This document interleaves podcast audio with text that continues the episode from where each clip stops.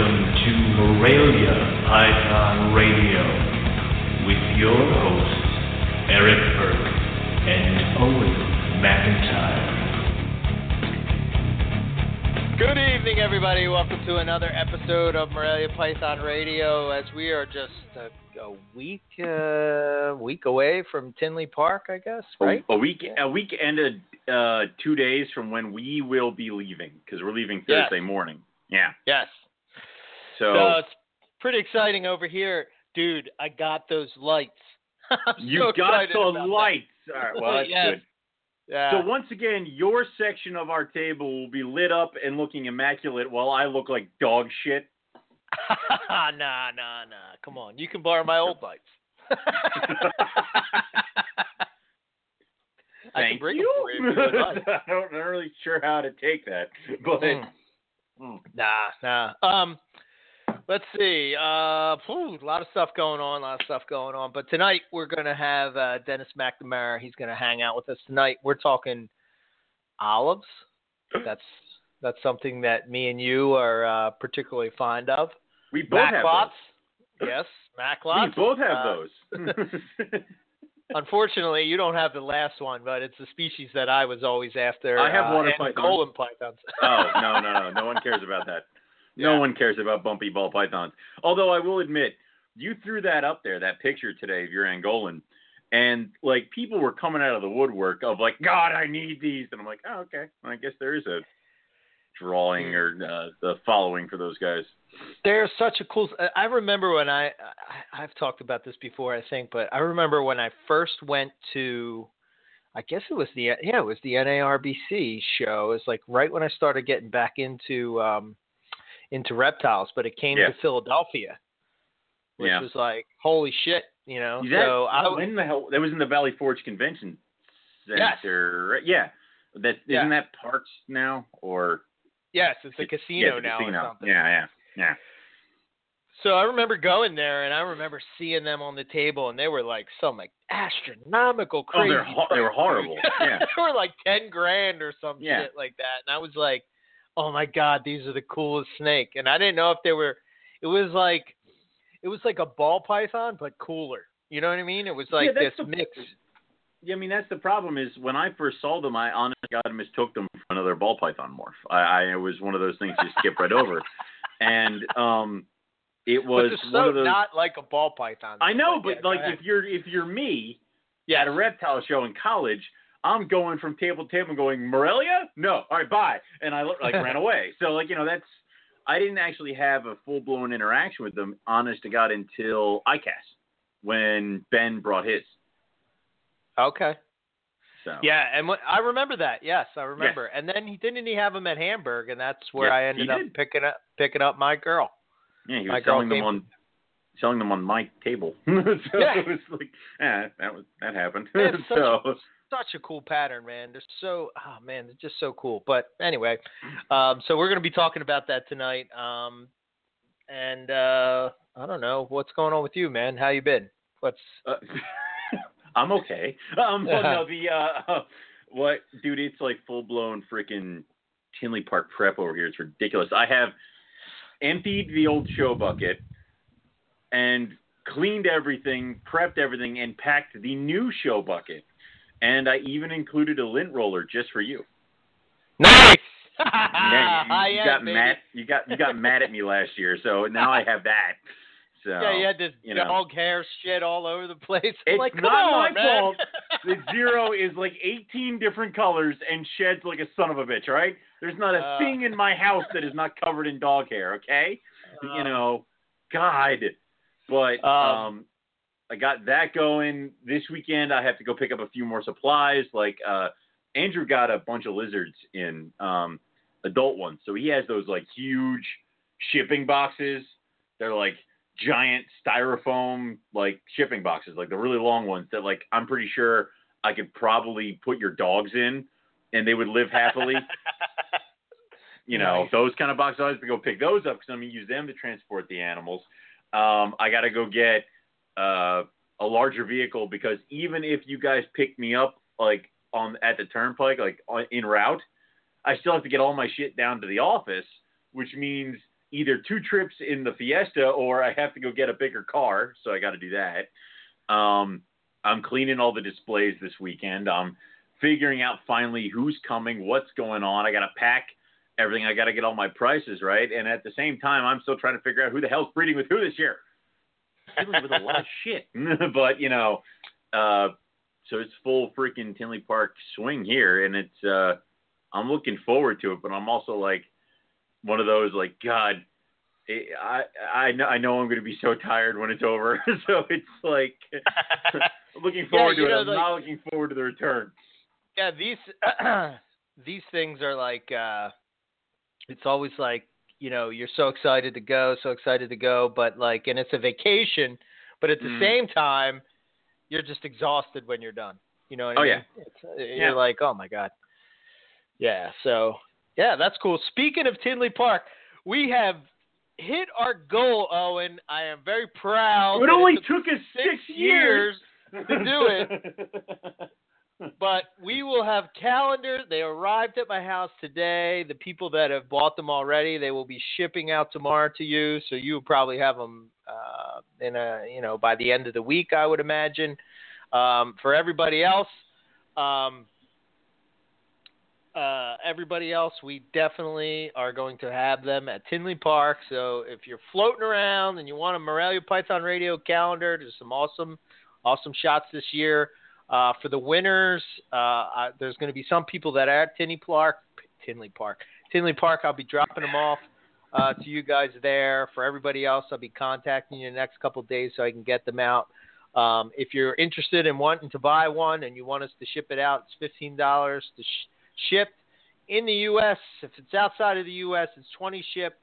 That seems to be about the average. Uh, Yeah. You know, um, you can PayPal us, Burke Phila, B U R K E Phila, P H I L A at gmail.com. Go to any of our Facebook groups or pages or whatever, and you can you can definitely see uh, the info there. Uh, what you got to do. If you have a question, you're not sure, whatever, just shoot me a PM, and uh, we'll make it happen. Um, Yeah, you can So- either order it now and have it shipped to you. You can order it now and pick it up at Tinley, or you can hope that we'll actually they'll last at Tinley because we are bringing uh we're bringing a, a good amount, but you know there's Well, the 1st the first, yeah, the first run I got a hundred.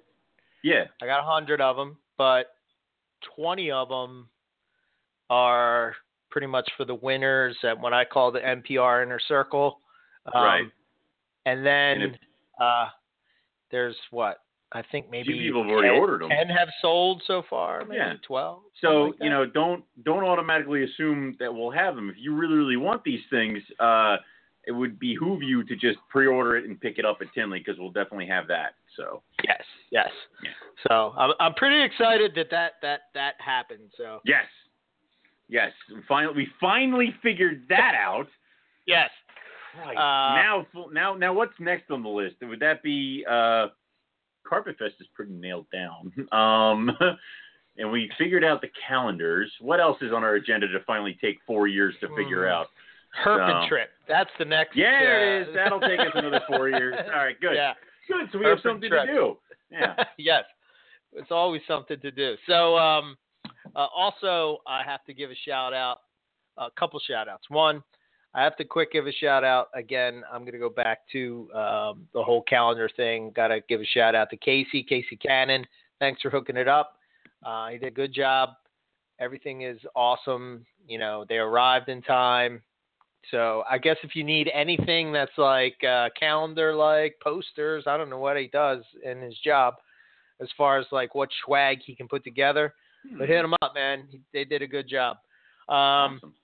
Green Tree Python book is out. That I didn't even know that was coming out. It was like one day I woke up and there's a Green Tree Python book for sale by uh, Justin What- Julander and was Terry it like. Christmas for you? Like, were you like jumping around your house? Did Dory have to tell you to calm down? Yes, dude. Okay. First of all, this is probably so far I've been through like a quarter of it, and I gotta tell you, Right. man, they did an awesome job because a lot of the book is based off of like all the different papers and stuff, and it's That's just all that information compiled into a, a book. Um, it's it's pretty freaking sweet. But here's the cool thing: I'm gonna have. Justin sent me a few copies Oh no. um, to sell at Tinley Park. So Oh, shit. gonna be at Tinley Park, uh, I got some signed copies. Um, one of them is not signed because I did a flip flop, but the other ones are. With Justin's permission, uh, I did have Justin's permission, but uh, Um. Oh god. so- All right. Well. so we got that. So far, everything I've read in the book, you know, Justin and Terry are great guys. Uh, both been on the show before, and actually, Yeah. he is going to be on the show on Halloween to talk Oh. about the book. Wait, So- we're gonna have a show on Halloween. Yes. Ah, Why? Do you trick or treat? Come on, dude. You don't trick or treat, do you? No, Come but on. people come to the house and ring. I have a doorbell. It's like that's. Well, that's what Jim's for. Oh, you really want Jim to be the one who presents? All right, this is gonna suck. All right, well, Yes, and what I want you to do is I want you to put a GoPro. I will lend you my GoPro, and you can Just put it up in the corner. And I want to Yeah. watch it live as we're doing the show. he's just gonna. Uh, what's gonna happen is there's gonna be barely any children who get candy, and Jim's gonna die of diabetic shock from eating all the candy. so you know, may it be on your head. Yes. Well, Oh. all right then. So that's uh, Halloween. Um, and what else? What else? Oh, I got to give a shout out to uh, to I got I got actually I got two packages in the mail today. no Um, way. First one came from Nick Nick Heabley from uh, Reptilinks. Um, yes. He has some awesome IJs, man. F2, tw- I know this, you don't care, uh, blah, blah, blah. I've already Uh, spaced out. uh, 2017 F2. Oh my God, this thing is smoking hot. So if you're looking for some IJs, hit them up, man. Before they're all gone, they're pretty freaking sweet. Um, and I know uh, there's some IJ fans out there. I think So pretty much completes Well- my IJ collection. All right, I we'll think- get that. We'll, right, we'll get to that in a second. But F two, so you're talking like these are second gen from Wild Caught. Yes. Ooh.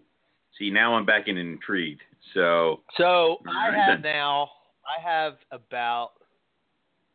I think I have about fifteen F1, F2s, and captive hatched IJs uh, to sort of start my own lines and bloodlines and all that kind of stuff.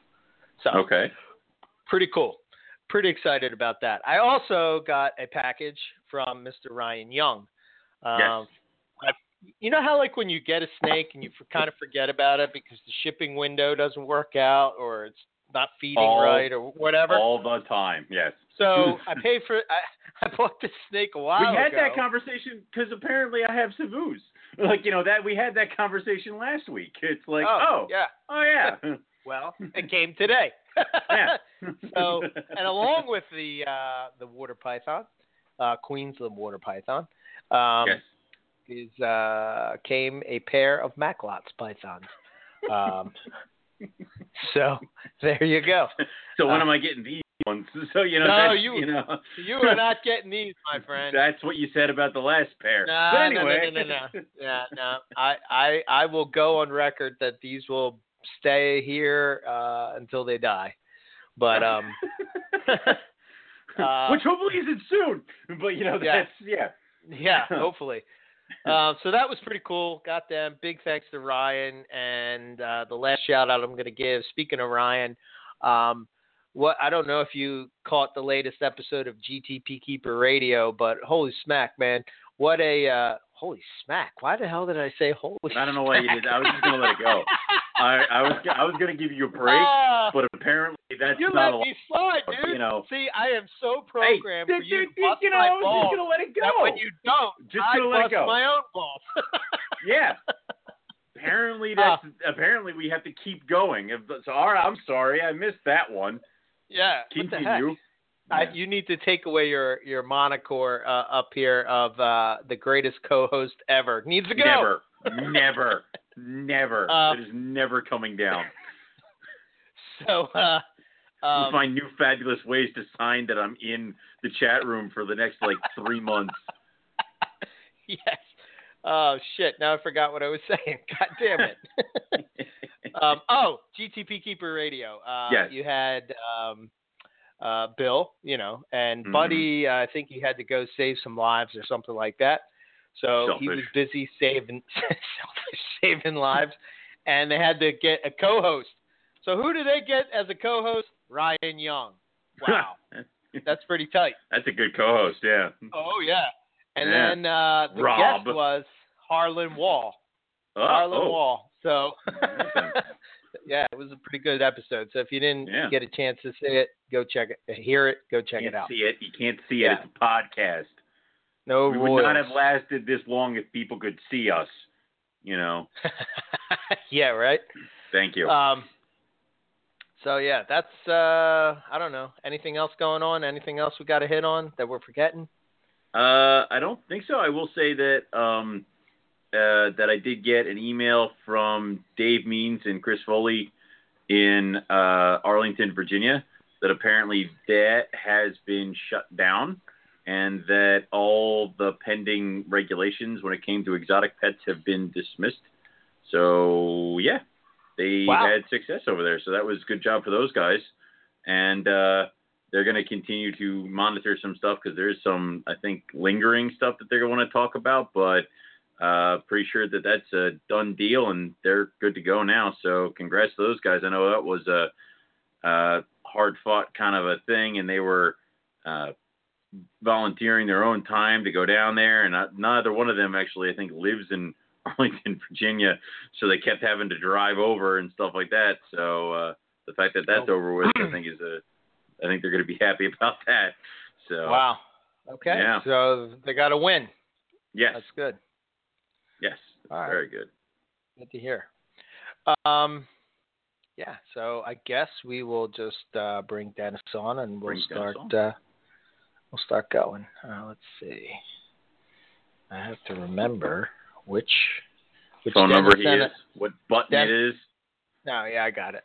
Dennis Okay. sent us some pictures and stuff. So as we chat, I'm gonna flip them uh, over into uh, into the group. The chat room, right? Yep. Hey, Dennis. Welcome to uh, the show. Glad to have you back. How you doing? I'm very well. How are you?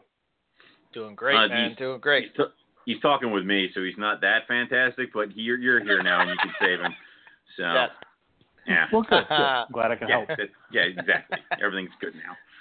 Yeah. So I don't know. What do you want to hit first? How do you want to? What do you want to get Yeah, into? pick You your wanna- poison. you want- which is your? Let's start with this.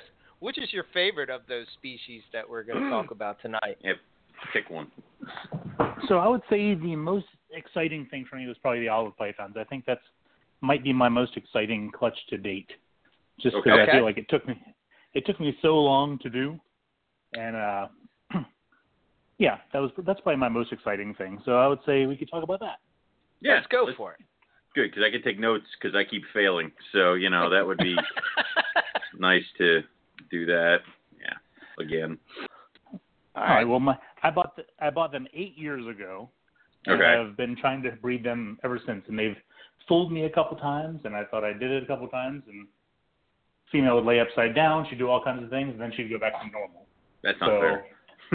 when so this year it happened a little bit differently. I'd say, you know, I tried to feed them a little bit differently and did a, a few things. I don't know. Do you want me to break it down as to just uh, yeah, well, Yeah, kind of what I did? So, yeah. First of all, where'd you get the pair? Um, where'd you buy them from? oh boy. Um,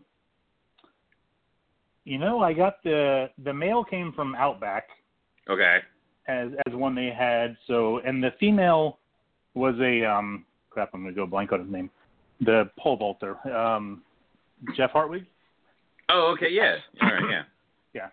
He pole yeah. So the female came from Jeff Hartwig, and I I bought them and raised them up. I bought them as yearlings about eight years ago, Okay. and um just fed them, grew them up, and then just kept on trying. And then a couple of years ago, I started doing a little bit more cycle feeding, and I'd say I probably changed how I did everything with almost all my species in the last couple of years. And for them, I've say, like talking to Tom Keoghan, he kept on showing, I kept on sending him pictures, and he would say, uh, "They're a little bit fat. You need to slow them down. You need to do this. You need to do that."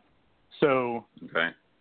I basically just took them, fed them like one meal every three to four weeks, all throughout the year, and then and feed them a decent sized meal. And then from like right about now, like late late August till December, I just fed the crap out of them.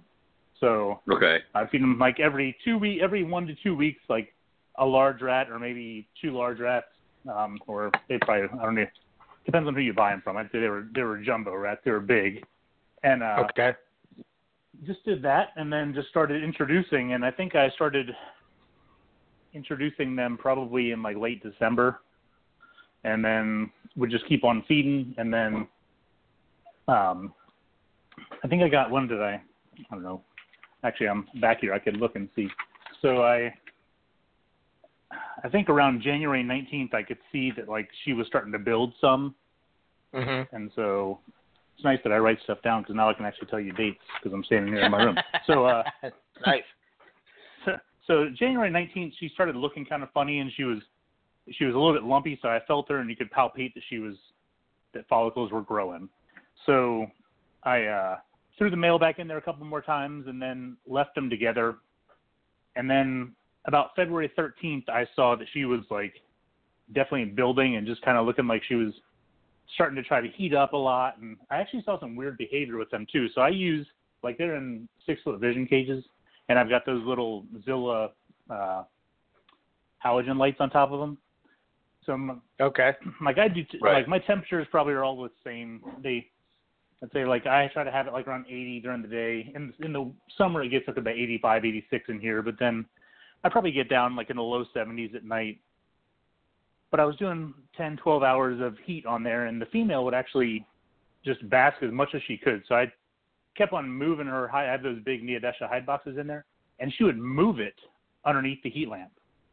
And so I'd take it and I'd move it back, and happened like six times where she just kept on moving it back over to the heat lamp, and she would sit up there and she would bask like two inches from that heater, and um, and she just kept on doing that. And so I was like, well, something's different here. This is definitely different than anything that I've seen before, where she was tricking me. And then about March 10th, she was laying inverted in there, and I was like, here we go. and then uh, what did I, then what I have to say? She shed on March 23rd, and then April 27th, I got eggs. Wow. So, um, but the, the big thing for me was I just I would say I provided a good hot spot that she definitely was wanting to go to, and I've Mhm. never seen another snake move anything like that. But I swear that thing was moving its hot box over there to bask on it. But um, and then I just made sure that I had good meals, and I always find that like getting a good meal in with them right after they I don't feed them a lot like once they're breeding, but if you see good breeding, getting like a really good meal in there seems to trigger ovulation or trigger breeding for me. So, but so uh, I don't know what did I have? So April 27th, I got eggs. I had 11 eggs and one slug is what she laid. Okay. So Now, And then how how big are your animals? I would say they're probably like nine feet, maybe something like that. Nine feet. They're not okay. so about how how thick around? Like um, as you said, you're on like like jumbo rats or large rats. yeah. Um, So I don't know. I'd say like for me, I can't. I'd say like if I take both of my hands and put them around, I could probably touch both. I could go like all the. She's not as. They're nowhere near as big as some of the ones that I've seen. like burms So- or retics, any any of the ones eating like Well- rabbits or anything like that, right? Well, and some of the other. Just I've seen people with olives that are just huge, and like my Yeah. olives just aren't huge. So I don't know if it's just the way I've fed them or what it is about them. But yeah, I'd say like I to take both of my hands and kind of touch fingers and thumbs, that's about how big around the female is. I think Eric had. There's a picture in there somewhere of her like building that I sent Eric somewhere. So it's yep, Right. I'm gonna you can see. I'm trying to pull it up now. Yep. Okay. I sent you like four. I sent you like 45 pictures. I was like, I didn't realize it was that many, but I sent, Yeah, no worries, man. that's so. I, as you could tell from those photos, I was a little bit excited. I took a picture of like every other day of what the heck was happening, so I could, so I could track it a little bit. But um, yeah. So I mean, I wouldn't say they're they're not huge. Like I talked to somebody that's telling me they have like 13, 14 foot animals. Mine are definitely nothing like that. no, no, my, I mean, like my male lives in one of those Vision boa tubs. right. So I mean, he's Okay. in, and I'd say he looks decent in there. I mean, he's, and and luckily, he's been with this female for probably four or five years, going in with her, and I've had them together for months at a time, and I've never, I should knock on something. I've never had them try to eat each other or or even do anything. I've even fed them in there together. Like yeah, that I'm that that was to be my around. next question. Is did you like feed them before you put them in with each other? Because I do that with my Cal Kings, and I'm nervous about them meeting each other. So Oh, I would say no. I I just did whatever was normal. Like for me, I kind of wait and watch until I see somebody start to cruise, and then once I see them starting to cruise, then I'll start to put them together. And Right. So like I feel like I feel like whenever you start to see that, that's when you definitely know something's happening. Um, but I haven't like you can like I would say my female, she is definitely one. When you pull her out, she'll try to eat you every second or third time. Like she definitely is hungry all the time. But once you have her out, she's cool. The male I have, he'll you could handle him all day long. He doesn't care. right, So that was that's actually a mistake that I made too because they were about the same size for a long time. And one Mhm. year, two years ago, this is where I really screwed up. I had taken them and I had them together and then I separated them and started and I was like, man, I'm going to pound this female. And then like two months later, I went and checked and I had actually put the wrong one in the wrong box. And so like Yeah, I was that- feeding I- the crap out of my male. so I was Yeah, feeding the that- crap out of my male and not feeding my female. I honestly I don't know which one is which right now because I had them paired up last year and I separated them and I'm like crap. So I need to Yeah, before breeding season starts, I need to figure out who's who. So Yeah. yeah, I do the tail touch method. I don't know if you Hans Winter showed me that years ago, where you grab them by the the vent and kind of pull down towards the tip of their tail, and you can feel hemipenes that way. And Oh, it's no a super kidding. easy way to kind of yeah. I, Well- I bought some boas from him years ago, and I told him I was like, I feel like I should pay you for this information. But that that I'll I show might you- try that. The I'll show you how to do it thing in Tinley. It's, to not, do. it's a super easy way to do Please it. do. Yeah, Yeah, bring an adult olive and we'll you know we'll poke it.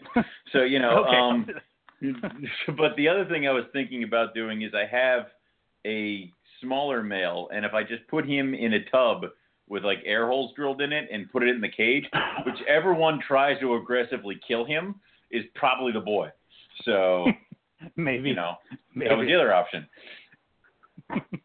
and I only have one pair. I don't have any extra. Well, I have I have more now, but um, I never did two males, Okay. so I never uh, I never tried two boys or anything like that with them. I was determined to. I don't know. I feel like it's against my religion to have two males and one female. It seems so weird. I should have two pair if that's the case or something like that.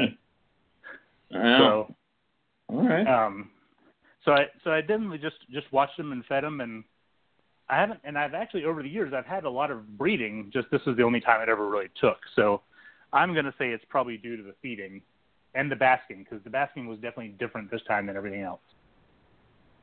Okay. So. Which I I always think of qu- switching up cages, and, and I'm not sure how I would do that if I switched up cages. But Yeah. Uh, I, I just moved my guys into six foot cages with uh, radiant heat panels, and they do like That the warm probably- side.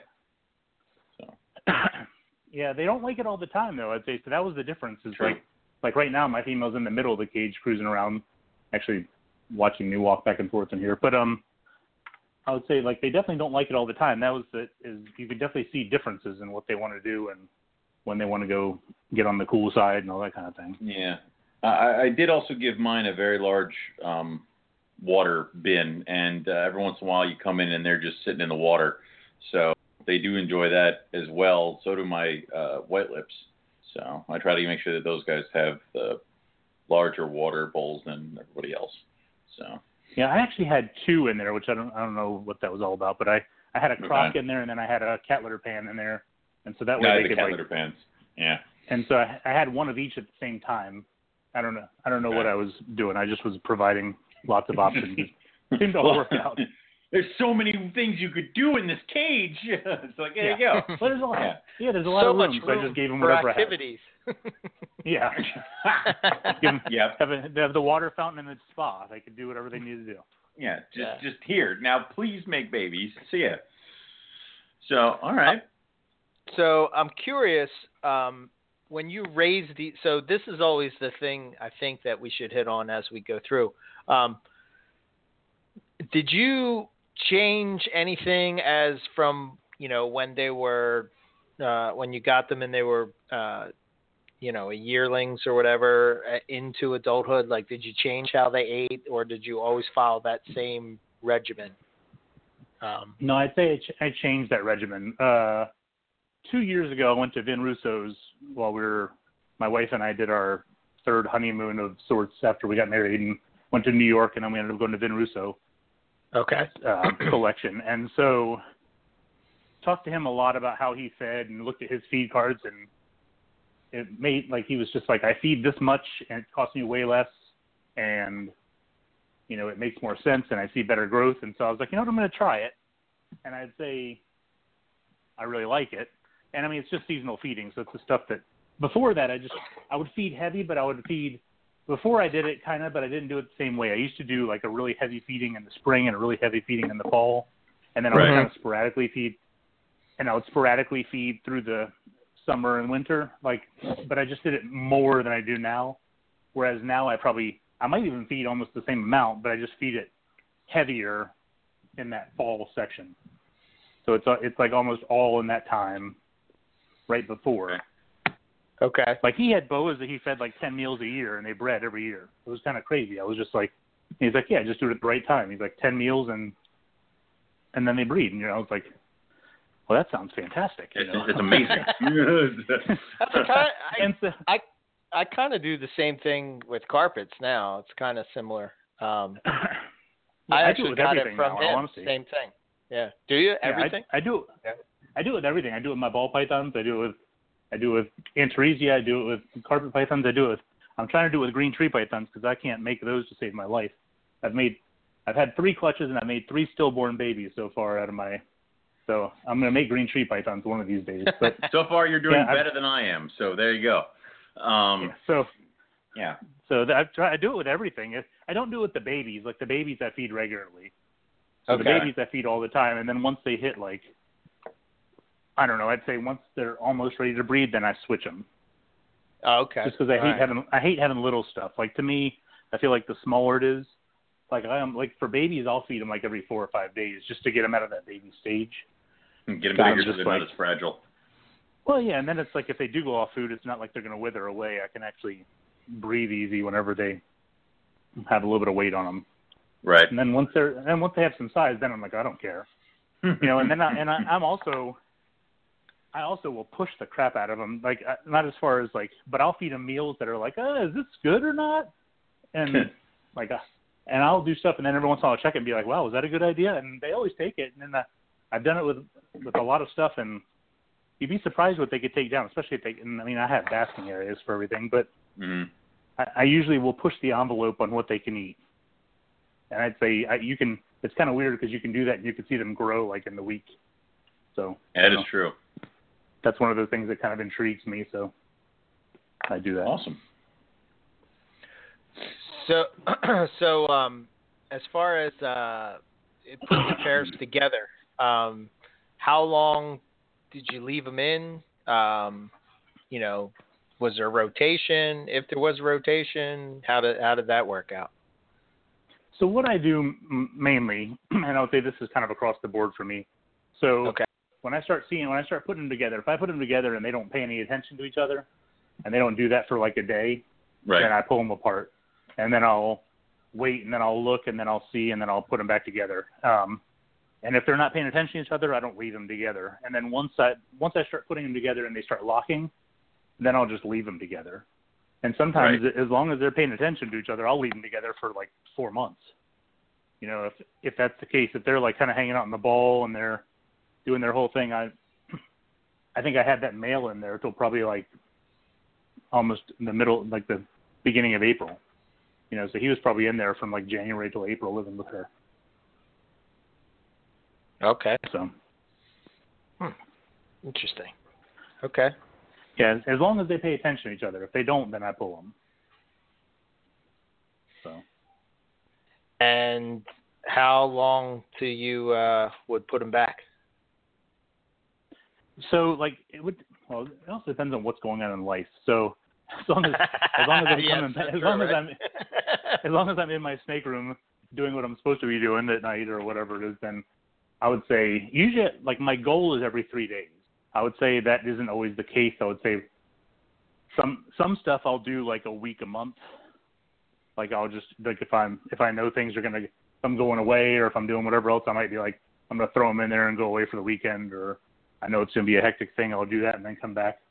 The only thing that sucks is then you're not really paying attention. You don't know what happens, but you can kind of tell by behavior when you come back where people are where they're sitting or what they're doing. But um, my goal is every three days. So my goal is three days on, three days off if they're if they're not breeding, trying to do something like that. Or but a lot of times I'll come in and be like, you're not doing anything. I'm going to pull you. Because then I figure if they're not doing anything, I probably need to get some more food in them. Because I Gotcha. definitely would say I didn't used to be that way. I used to be like I'm going to keep everything like lean, but I would say looking back on life in general, like girls that have good weight are girls that breed.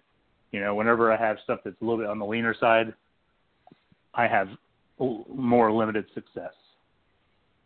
So like they don't Hmm. need to be like you don't want them to be fat overall, but they've got to be like healthy. Right. Was there a specific weight that Tom was telling you to shoot for when he was? I mean, what no, was it that at the pictures and said they that look were- fat. No. he, he didn't give me he didn't give me much, and I was like, they're not even that big. I don't know the way he talks about his. I thought I was like, they're nowhere near as big as yours are, but right. um, and I don't even know. In all honesty, like I don't know that she looks any different than what she did when I sent her the pictures. I think it was just one of those things that like it was just the right time.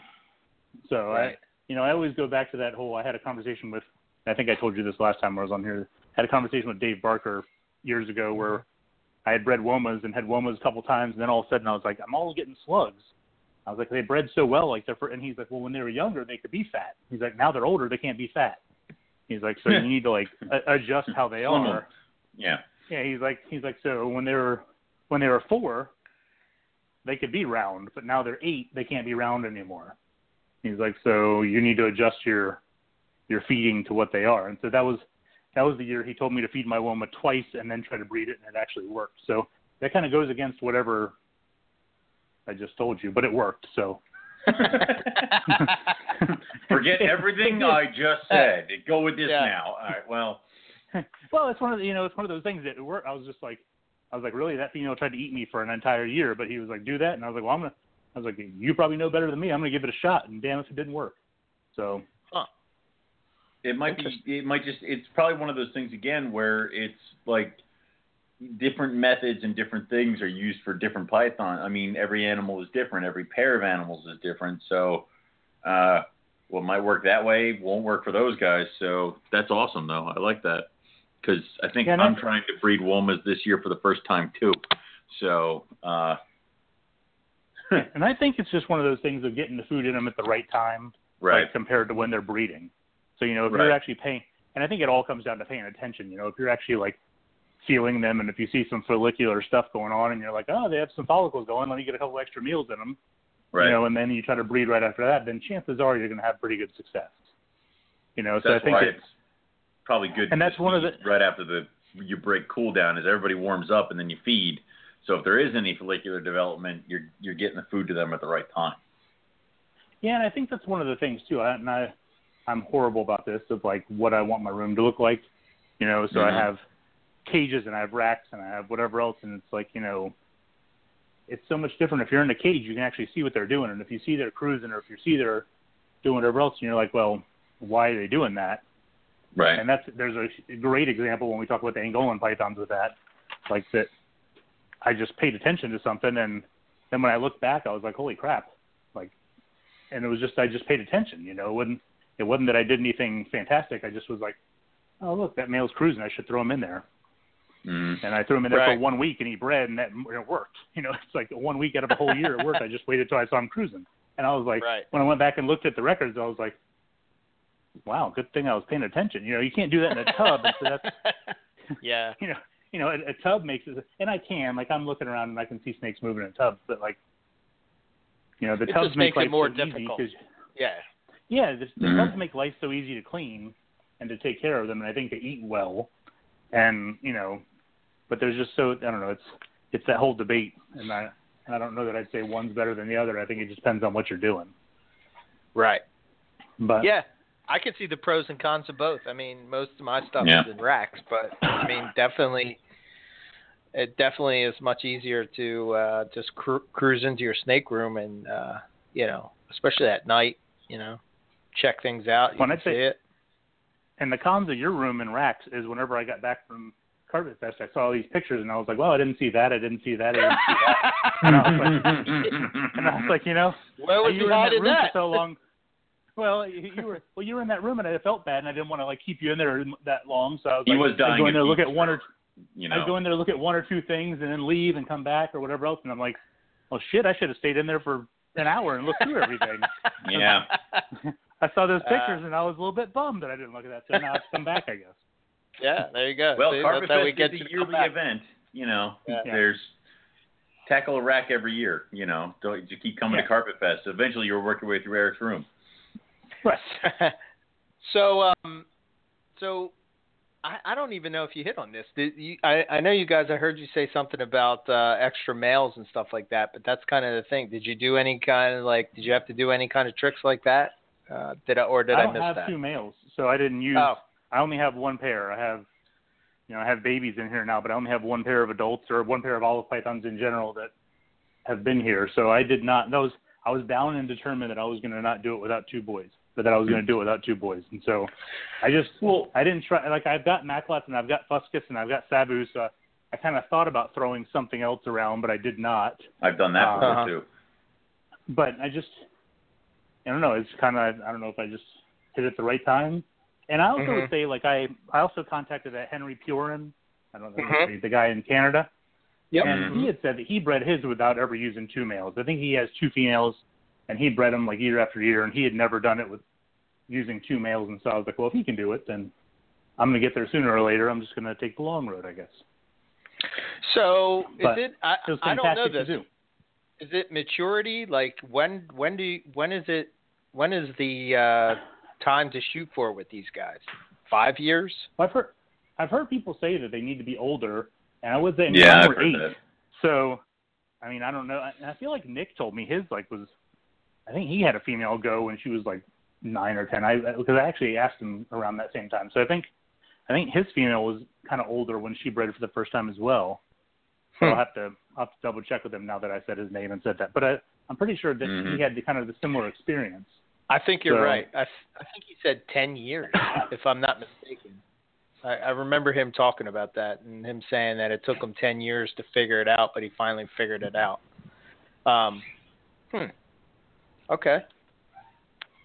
What else we got, Owen? I mean, how how do you keep these guys normally? Is it just the normal pythons? You know. Yeah, so so I mean, my cage is a it's a I mean, my whole setup is a six foot vision cage for the female. I've got a hide box in there. I've got a nest box that I've like a Rubbermaid container with a hole in the top, just so she has options. She, in all Mhm. honesty, doesn't ever go in that thing. She didn't even Really? lay in that thing. Um, she laid underneath the paper in the back, of course, where I couldn't even get a good picture. Um, yeah, she laid just on the bottom of the cage. I had two nest boxes in there. She just laid underneath the paper in the back corner, so I could get nothing out of the most exciting clutch I ever had. Jerk. But um, um, and I just have a water bowl, and then I've got a heat lamp, and I've got that unprinted white newspaper from uh, U-Haul, and then the Okay. male I have basically the same setup, just on a smaller form and a Vision billet tub. Um, Okay. I do. I don't know. My room right now is 80 degrees. I'd say like the majority, like my ambients are like I would say 82 to 86 in the summer, probably 78 to 80 in the winter, and then I get down to routinely get down like in the low 70s. I've gotten in the upper 60s at night in the winter, Okay. and then Uh-oh. I just have, but I provide heat at, during the day, and so I provide basking spots during the day. Actually, I provide if it's on a, if it's on tape, it gets basking spots all the time. If it's a light, it's just 20, 12 hours. I don't really change. I'm I'm too lazy to go through and change the timing on that stuff, and so I'd have to move a whole rack. So they get they get 12 hours. They don't go to 10 or 8 or anything like that. They get whatever the heck the things the timer's set for because where it is, I would have to move too much stuff to get to it. Um, Right. and then I just and then I just feed them, you know, and then you know, and I don't feed them that much until I would say now. It used to be I would say I fed them probably every two to three weeks. Used to be my regimen, and then once I started after that Vin Russo thing, I would say I probably do like one good meal every three or four weeks, Gotcha. and then and sometimes I would say there's times where I go probably probably two months or better where they don't get a meal if they're not doing it. If they're not moving, then I don't feed them. And I would say that's kind of been my like if I go through boxes and they don't look up when I open the thing, I just close the thing and go to the next one. So if if you're not looking for food, I'm not going to give it to you. And then right. And then when they are looking, then I just try to give them as much as I possibly can. In all honesty, within I mean within reason. Right. I mean you know so like one or two. If I have a big rat, then I'll give it to her. If I have two, then I'll give it to her. I don't know that I've ever done anything. I was actually thinking the other day about maybe trying some rabbits or something like that just to get like a good meal in there, but I don't have that. Gotcha. So So your meal, the she's basically leaving a small bulge. That's what you're shooting for, um or a small No. bulge or I mean if I do the two rats, it's a big bulge. Like I'll do a oh, okay. like like I'll yeah I'm I'll have, I have some pictures in here of some some meals I've given some stuff. I if yeah I'll I'll push them to the limits if they'll if they'll take it I I'll give it to them. Next next Okay. time I feed my guys, I'm going to send you a picture because I feed very s- sporadically when it comes to the olives, but they get uh, uh, guinea pigs um, Right. when I can get them, which is why it's sporadic. So uh, Right. I usually get a bag of guinea pigs, and they're the only two only animals in my collection that eat things that big. Uh, that bag usually lasts for like a couple months, but again, it's sporadic when I feel like feeding these guys. So, but I think they finally polished off the last bag of guinea pigs last week, and because we're heading into breeding season, I'm not going to buy any more.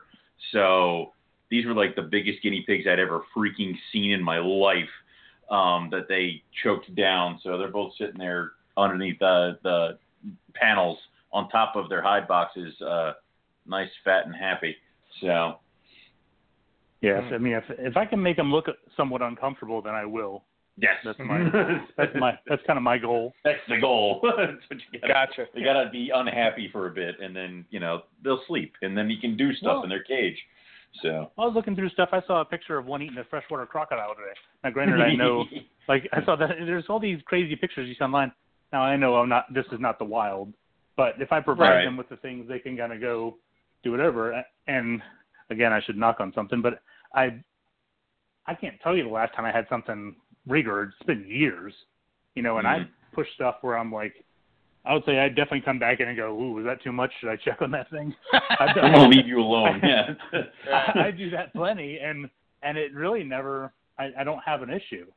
So, Right. you know, I think as long as you give them options, like I, I don't know, I, I always toy with the idea of doing the whole ambient temperature stuff, and because it it does scare me hearing about people get having fires and whatever else, and heat tape scares the crap out of me. But I still run Yeah. it, and that's why I, like I have heat lamps on a lot of my cages. All have lamps. And so I'm like, especially these little Zilla things, you can actually like clip them to the top. They can't fall over. They're little halogen bulbs. They're 50 watts or 25 watts. You know, they're they feel as safe as they could be to me, and I really like them. If I if I had a lot of money, and in all honesty, I think I'm actually getting ready to expand my snake room to go upstairs because we're gonna Mhm. Try and renovate this back little section where the stuff is, and so it might be a little bit bigger. So I might actually make it a little bit more cage friendly, just so I could see everything. And you know, I wouldn't say I don't need my stuff in like humongous areas, but it'd be nice to be able to see it. Sure. So why did you go with bulbs instead of like radiant heat panels? Any reason, or I'm just curious. Um, I think radiant heat panels, like again, I think this comes down to I think radiant heat panels are expensive to buy, and if I have any money, it usually goes to a snake or a cage or a beer or whatever it is that's gonna. and so I like the way you. So not- Smart. So Go I'm on. not So, yeah. I would say I'm not really good at like, like if I were to be like, oh, I have a grand, I need to put heat panels in here, I'd be like, uh, or I could go buy the fifteen dollar combo set of a light and a bulb, and then I can see it too, and then I don't have to worry about a computer. I don't really worry about the upper end of the temperatures. I know some people. I'm kind of like, if the ambient temperatures in here good and they can get to the heat and get away from it, if it's 105 degrees, as long as they're not melting their skin off, I don't really care. right. I would say that that female olive did burn herself. Like she had some burns on her that she was making. That's why I kept on moving the thing. She would move that darn hide box that she would be like two inches from the bulb, and she did like give herself like little like she had little Stop white it. patches on her I'm back. trying to save you. Yeah, and so and that's why I was like I kept on moving it, and then finally I was like, you know, what? she keeps on doing it. I was like, oh, it's all superficial. I mean, she shed twice since then, and you can't even tell. But I was like, I'm gonna let her do it. You know, I mean, as long as you watch it and take care of it. I think she looked like crap. In all honesty, once she was like building, and in there, and I had her on Aspen then because I just gave her. She like she literally I thought looked like crap during her whole pregnancy. Just her skin was all beat. She just was like kind of beat up a little bit. She just was. I don't know. She it was just like she was she was looking for something, and she kept on going to the heat and going to the heat, and so she just kind of beat herself up a little bit in the process, which not like she wasn't like open wounds or anything, but she she definitely was rough. Gotcha. Mm. So, So that's kind of why I did the paper too. Oh, okay. So you're using the uh, a six foot um, vision cage, right? Yeah, it's six by three by eighteen. I don't know what model it is, but it's yeah six by three by by eighteen. three. I'll tell you, the three is nice, but it also is a pain because I'm not little, but I'm also like it's not the easiest thing to clean in the back inch a couple inches. I would say two and a half is probably a better idea. If I were to do it all over again, I'd probably get the, the one that's a little bit smaller, just because I have it on top of other racks, so I have to get up on a, like a two-step step ladder to clean the back corners, which is of course where they always throw some concrete urates in the back, and then I've got to be scraping all that out. But I say that's the only thing I don't like about it is it's a little bit too deep. But that's more Gotcha. just my inconvenience. That's the uh, I just googled it real quick for anybody listening. It's 632, 72 by 36 by 18, right? That's what you said. Yep. Yeah. Okay. And I mean, she has. Pl- I mean, she's right right now. She's cruising around in here, but she's got plenty of room in that thing. Right. I mean, it's. I mean, I wouldn't like. She's definitely longer than it, but I mean, she doesn't look bad, and she. It's not like she's ever straight. Right now, she's even like in a. She's just all quote on herself, just kind of moving back and forth. Right. Awesome. That's Cool. All right. So, what about uh, so eggs? How difficult? Yeah. How sensitive are these uh, eggs once you get them? And what was your uh, big they? process? So they were definitely huge. Right? they, Yeah. they were they were big. I I sent you well. I don't know if there's anything in there to. The babies were big. Did I do anything? You had your I hand have- with a whole wad of olive babies in it. yeah. I posted up Yeah, the let me- pictures yeah, you sent me. Um, Let me see. I don't I'm- know if there was see if I one with. olive here. Eggs. Hold on. I'm trying to think. I feel like I weighed them somewhere. I have I have a Maclock Yeah. thing here on the wall, but I don't know if I have any. I weighed them, but I don't know where the, where it is.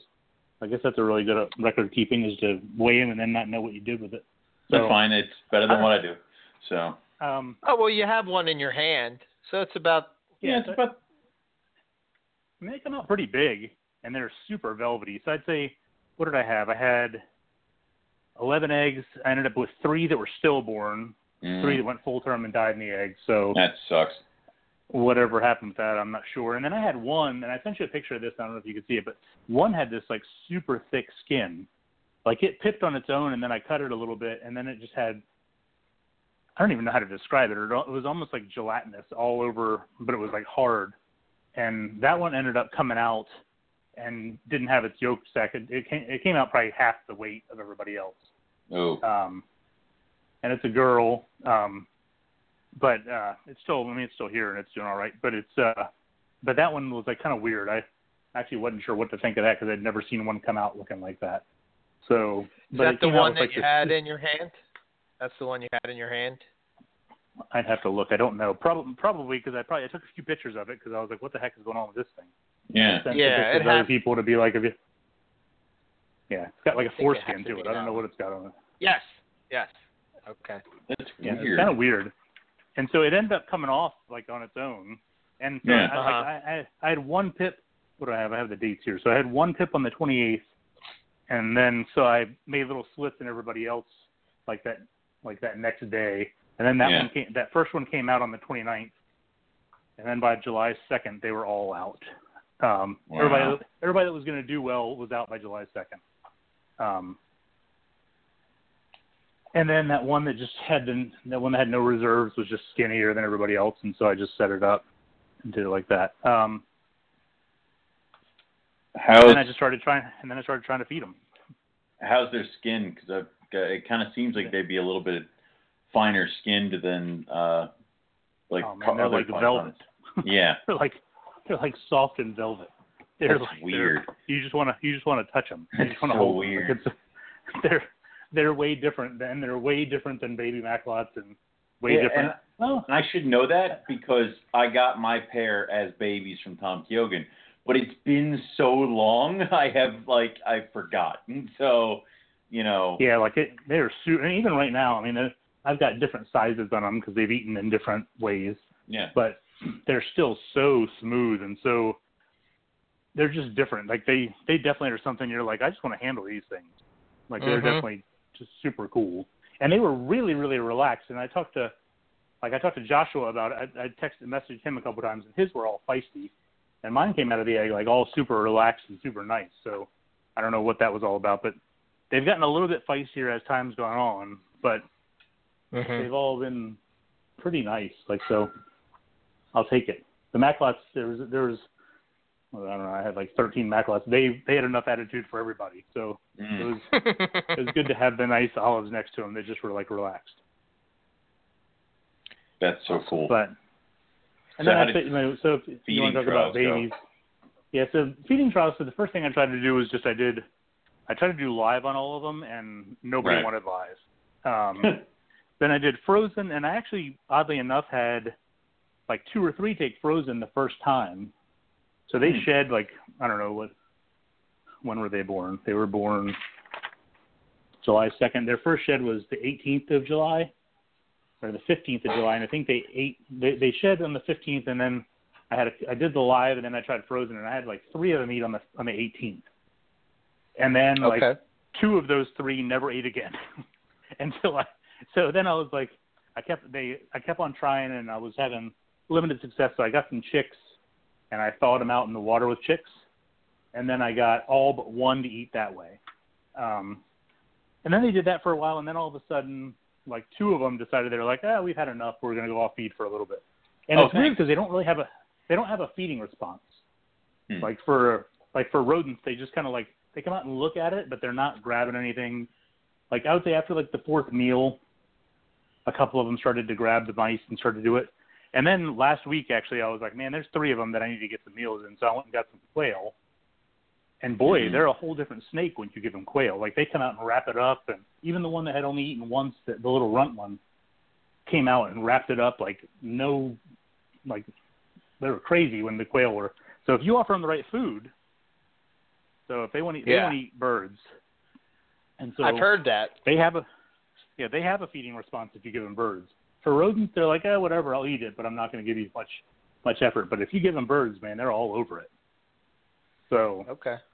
I don't know. I was thinking I almost might, at least a couple of them, I might give them two or three more meals with birds just to kind of get them going, and then try rodents again, or try something Yeah. in the middle. But I wonder. I mean, I wonder. I guess it comes down to availability, but it seems like a lot of times people will say that an animal will take this, and it seems to me once they become adults, especially I would say with olives, they pretty much will eat whatever you give them, right? I mean, they're not yeah, picky I, feeders at all.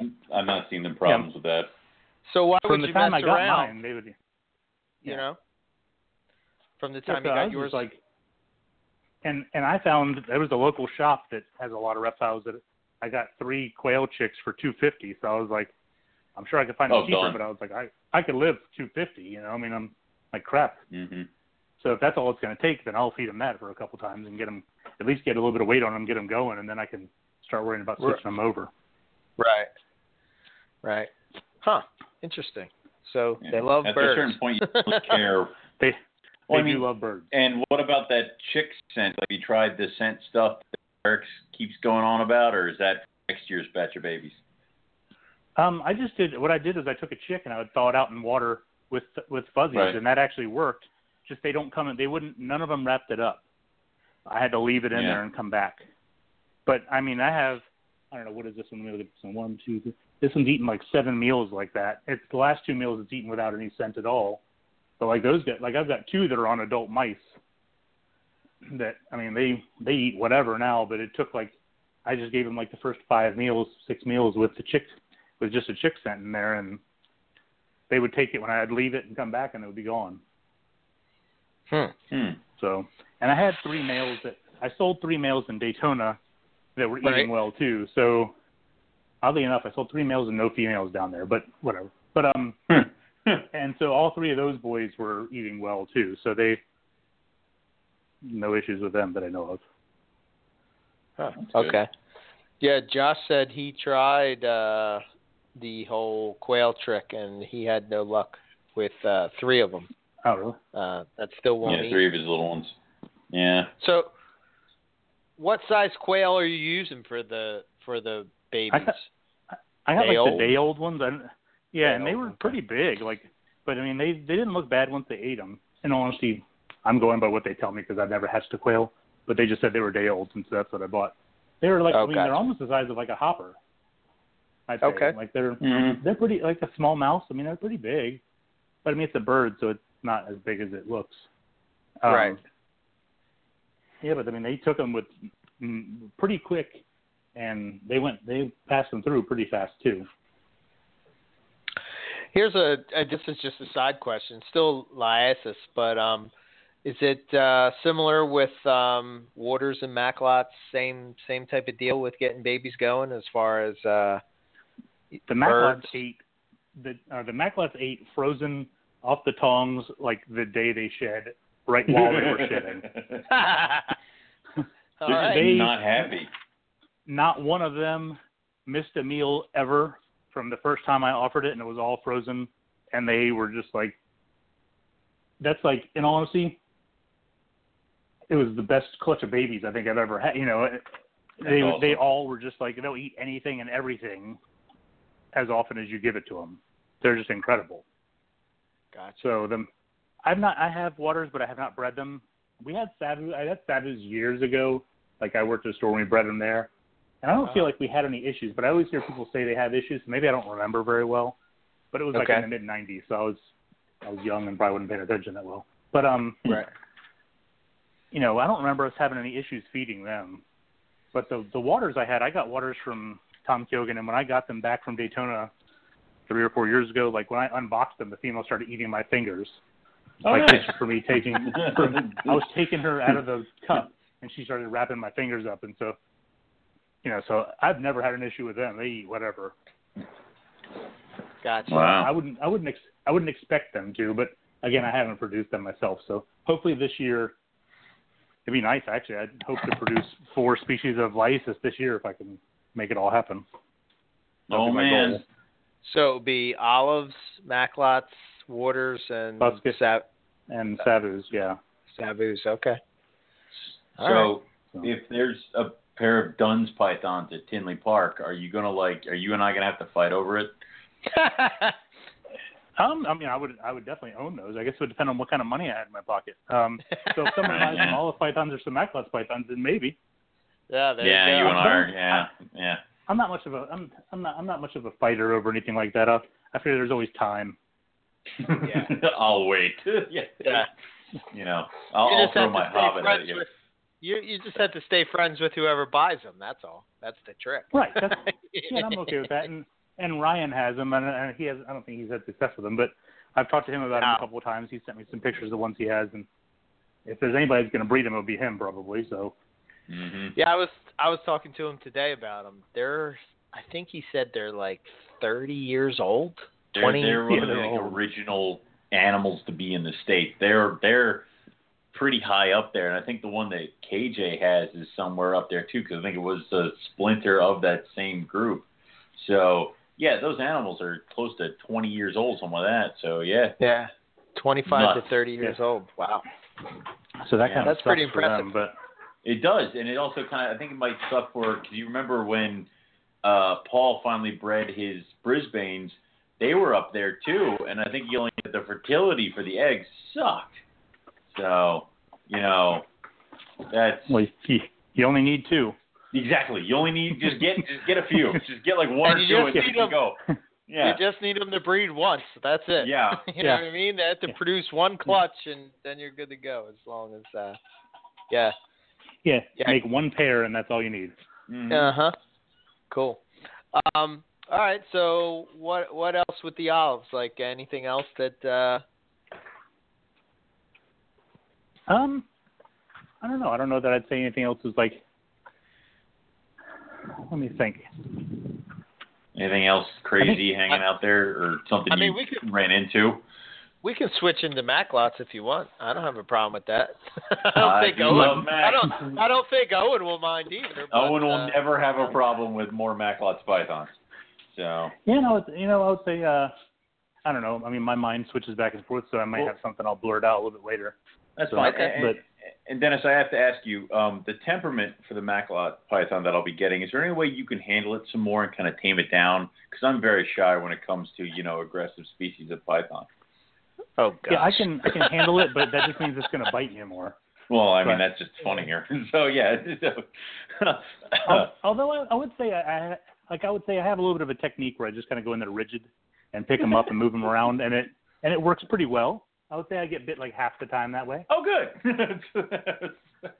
So Progress. yeah, so Uh, they do all right, but they eat every time, so that's all that matters. That's all I care. No, I don't care about anything else. It can be a fiery demon spawn. I don't care. It eats and makes babies. I'm cool with it. So well, Yeah, I mean they're I have to ask. Like, is um the first picture as I'm going through? Um, I guess it's like the it's biting your shirt, maybe biting the nipple. Yeah. I'm not sure. Yeah. I think I sent that picture to Owen when it happened, actually. But um, yeah, so Yeah. that was like my first. That was my first feeding after uh, the Macklot's laid eggs. I think it was my first feeding, or it was around then. And I was actually I opened up the because they're in. I have them in Vision boa tubs, and so I op- I uh, I like opened it up, and she was standing there looking at me, and I was like, oh, okay, whatever. And I don't think I was feeding. Actually, I was watering, and so I had like my water jug, and I was getting to pour it in there. And damn, if that thing didn't shoot out and grab me, and it really, it literally wrapped up the skin on my chest right around my nipple, and I was like, oh my god. And then of course, first thing I'm like, I'm like, where's my phone? Picture. Where's my phone? Just- so I'm like, I find my phone and I take a picture of it, and I'm like, you know, I've got to share this with somebody that would appreciate it. And so, Yeah. Uh, luckily, she held on for about I don't know three minutes, something like that. And I was like, there's no, I was not prying her off. I just kind of waited it out because I was like, it kind of sucks in all honesty. But I was like, there's, Yeah. there's not much you can really, there's not much you can really do at that point in time. So I just kind of hung out, and then she let go, and then I put her back in there, and then she, she is just like, she is still, she's just so hungry. Like it's like, I'll feed her to, to uncomfortable looking, and I swear the next day she'd probably come out and eat me again. She is just like, I'm guessing that's a good sign. Like she wants to do it again, which I'm completely okay with. But Right. man, she is like, she is a feeding machine right now. Nice. So and and she actually used to be like really before she had the baby, she was like super cool. You could handle her and whatever else. And I don't really now 'cause she's always trying to eat me whenever I open the damn thing up. I don't really pull her out and hang out with her too much. But like, she's just a machine. She's just a, Mhm.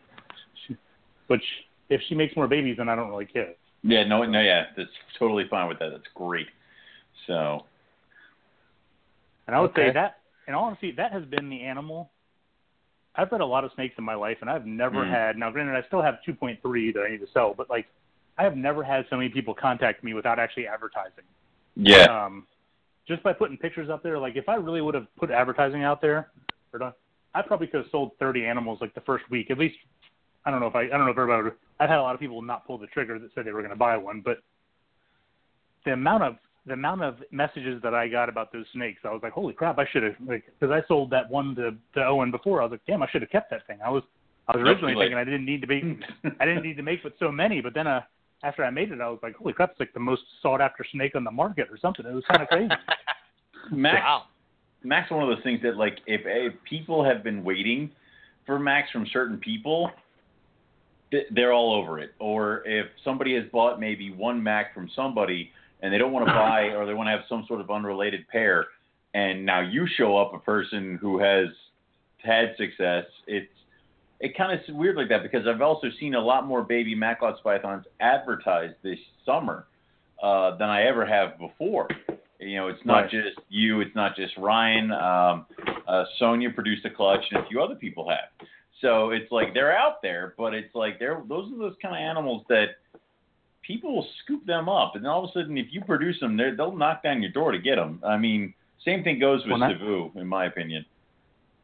Well, and then I found out that I was too cheap, and I was like, who knew that I was too cheap? But I was, Yeah, I know, right? Too cheap. So- you know, I put them up there, and then Ryan's like, well, I'm selling them for set five seventy five a pair, or four seventy five Mhm. a pair, or it was something like that. And I was like, holy crap! I was like, I was just selling them for two hundred bucks a piece, and then I was like, you know, and then I looked online and there was a, I guess that Sonia, I don't know her, but she had them, like I think she had them for like six hundred bucks for a pair, and I was like, damn, I undercut myself. I didn't ever.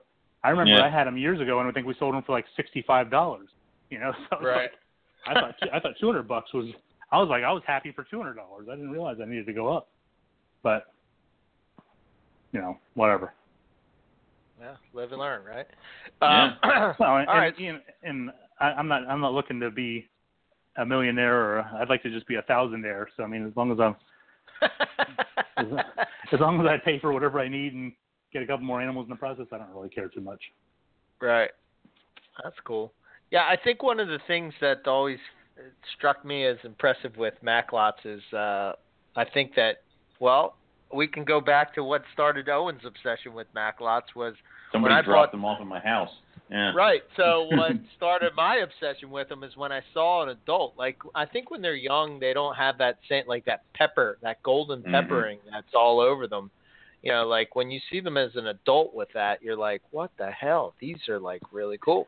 So Well, they're beautiful. They're like almost like that bluish color, or I don't Mhm. know how I would really. I mean, they're I mean they're awesome snakes. I mean they're definitely. Yeah, I mean they're, they're something you have to see. Like I think if you see like an adult nice one, and if you look on the you look on the classifieds, you'll see those wild caught ones come in there a little bit. They're a little bit rough. I mean, but they don't look Yeah. they don't look bad. They just don't. But they don't look like they could. You know, if you saw Right. those things in two months and somebody got them and they shed and fed a couple times, you'd probably be like, "Holy crap! I should have bought those things." Yeah. You know. right. And when they're nice, when they're big and nice, then I mean, there's not. It's a, it's an active snake. It's a cool. I mean, it's a beautiful snake. It's a eating machine. Mhm. You know, they'll. If you were to set them up, I mean, it's probably. I mean, well, I mean, there's not much better than a carpet python to walk into. Well, actually, I have a scrub python sitting out. There's not much better than like a big arboreal snake sitting on a branch. But you know, those guys, when I had them in, I did have them in four foot vision cages, and they would sit on perches all the time too. You know, they would sit up and they would Yeah. wedge themselves behind the light shroud, so I couldn't get them out, which is why I kind of moved them because it was a pain in the neck because they'd always put themselves where I couldn't see them or grab them. Um, but you know, they if you set them up right, they're a great display snake and just a great snake in general. Yeah.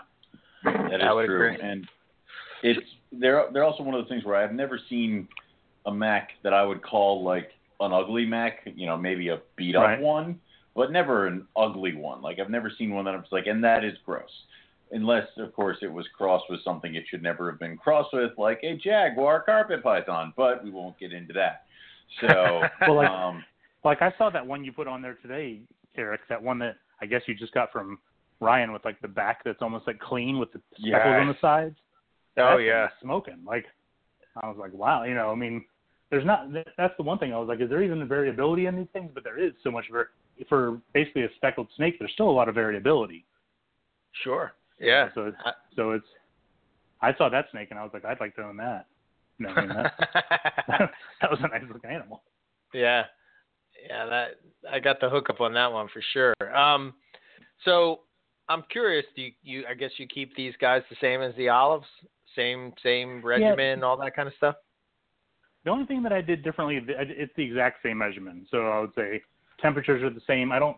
I had them in cages, and I tried to breed them for like two years in cages, but I bought them as like they were just at three three years old, I think, when I bought them. So they were like just in their prime, and Mhm. I think it was just I moved them and whatever else, and I just didn't. I didn't even see really any locks. The guy I got them from said they were locking up before I got them, and then I just didn't see any, and so it, I switched them into these boa tubs and it like I don't know. I don't, I don't know if it's just the change or if like she's like a heat-seeking missile in there. She sits like I've got it basically like a a Rubbermaid tub with a hole cut out. She lives kind of in the tub, looking Okay. through, and then when you open it up, she's just right there waiting for you. That's why you have to be careful. I use a hook to open it up because her face is always right at the edge of the lip. But um, which hence why she bit my in the nipple. But um, you know, so I would say putting them in there and and breed them in like that. I just fed the crap out of them, made her have good weight, and you know, and I think I did the exact same thing for them. I intro- started intro- I did an introduction in October, Mhm. which I didn't see anything out, and then I did it again like the end of January, and then I got and then the breeding that I did observe was like February fifth, sixteenth, and nineteenth. I saw breeding those three times, and then Okay. I have what do I have down here? I, March second, I they were she was building, so you could definitely see she was building follicles, and so like you could palpate her and see. I think I have a picture of that in there too somewhere. But you could you could feel her and you could see that she was she had follicles. They were going. I think I fed her a couple times in, and then uh, one month from that April fourth she shed, and then she had pretty. And then April thirtieth she laid eggs. So it was a pretty short um, shed to egg laying. What is that? Twenty six days. Huh. So, 26 days she shed and then laid eggs. I got 13 eggs and three slugs out of her. And then they hatched. They started to pip on June 28th. I got ended up with 5.8 out of it. Okay. And then uh, I don't know. They what they they they were born on June 28th. They shed on 7/11, and then every single one of them ate on 7/15 frozen. Jesus. Wow. That's awesome. But so it was So, really like yeah. 20 days from you said shed to eggs was 20 something days, right? 26. Jeez, it's usually um, somewhere in like the 40s for. Or uh, how long is it for carpets, Eric? It's like what? Two? It's like three weeks, four weeks. They usually Four get like weeks. 30. Yeah, Four weeks. About yeah, 30. About 30 days. Yeah. Wow. All right. Yeah, she was fast. I mean, the olive was the olive was much the well the olive was what is this was 34 days, and the Macklot's were 26. So maybe it's Okay. smaller. They didn't have to make the scale so smooth, so it took them less time to incubate. you got yeah. to be a little rougher. Yeah. May- maybe that's why they're so pissed off when they come out. They want to be a little smoother. Yeah, right. So, um, do you, are yours from uh, just? Do you know if they're from any special locality, or is it just? So they came from the Bells, um, and then I asked Kim Bell and Mark Bell down in Florida this year, and they don't remember where they came from. Um, Ah.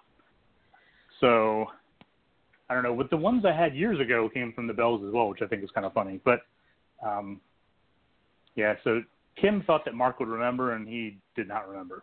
So, right. Gotcha. and I don't know enough to tell you. Like, I mean, you can. Well, I gave you pictures of the big ones, so you could you could see. I don't know enough about the localities, or I don't know that I've looked at enough pictures of different localities to tell you what I think. I think the the the the stuff that's pretty readily available in um, the hobby is uh, Timor, um, Mhm. but the like the odd ones are I want to say it's called Roti, Roti, Rhode Rhode- Island? yeah, Rhode, Rhode Island. Yeah. Rhode Yeah. Rhode, Right. that's it. yeah. Okay. Yeah. All right. That's cool. Um, very cool species. I would definitely. So uh, let's just say this in the middle of this whole thing. So you're going to be at Tinley Park, and you'll have both of these available. Both. Uh, Yeah, I have actually 2.3 of each species okay. So damn that I'll be bringing dangerous. with me. So damn dangerous. Well, Luckily, I'm bringing you one already. I would say, luckily, I've already pulled the trigger, so I don't have to do it again. So, ah, and, and there's and there's nobody to to test me to see if I'm trying to sell it out from under you. Just because I have eyes everywhere doesn't mean that I'm keeping tabs on you, Dennis. Oh, Even well, though she I was was, like, hey, oh, you know, right. He was like, hey, Owen just wanted me to check. Do you have a snake with him? No, I don't. It's sitting at home. That's why I, I sent you a video of it eating just so you could see I, the thank exact you. one I, well, with she- your name on it. Thank you. Well, my friend was at Daytona, and she's like, "There's cool animals down here." I'm like, "If you see a guy named Dennis, he's got Macklot's pythons. Pick a good one and tell him that one's for Owen." So yeah, that was that's pretty much what that was turned out to be. But yeah, yeah, it worked out. cool. Cool. Yeah, that's the thing is it's hard. Like I don't even know. Like I have a couple here that are. I have. Do I have? I don't know. I have four or five that are paid for that are sitting here. But I'm like, when you go through them and look, I don't even. It's hard to choose. Like I just go by. They all eat. They all look good. I'm like, I think you could eeny, meeny, money, mo, and grab one out. I don't even know. Although I don't have any that are bald back like that one that Eric has, but you know they're all. Yeah. They all look pretty damn nice. So I'm like, I don't know. There's there's not a bad one in the bunch. Well, Nice. And and Eric had one before from Ryan that had the ball back too. And I think it's just I think that just that's Ryan's pairs. They throw those But reduced does, patterns. does that one that that one you got from me came from Ryan.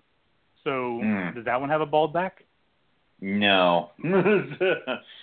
no, it does not. But uh, the smaller one Eric had before did.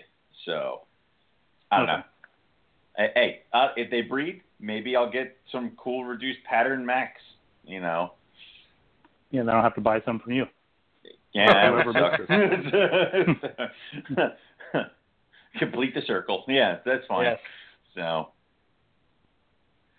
Cool. we shall see. So uh, yeah, there's there's not much there's not much better than those as far as I've had carpet pythons. Carpet pythons were my first snake, and I've had a carpet python in my life since 1993. I think is when I first maybe 90, 92 or 93 is when I bought my first carpet python when I was in Right. school. And but I would say the Liasis stuff is just incredible to me. It's just I don't know. There I don't. It's it's not for everybody. I don't think. I guess, but it's there's something about it. They're just they're different and they're just awesome.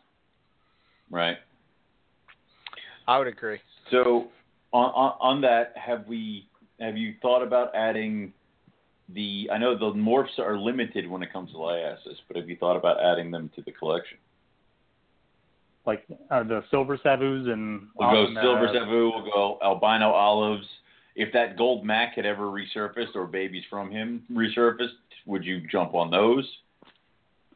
Um, you know that I look at the albino olives and every once in a while, like I see those pictures of like the videos that like the K brothers put up and like the big ones Yeah. are smoking. But when I see a small one, it doesn't do as much for me. Like I, it hasn't made me like want to jump on it.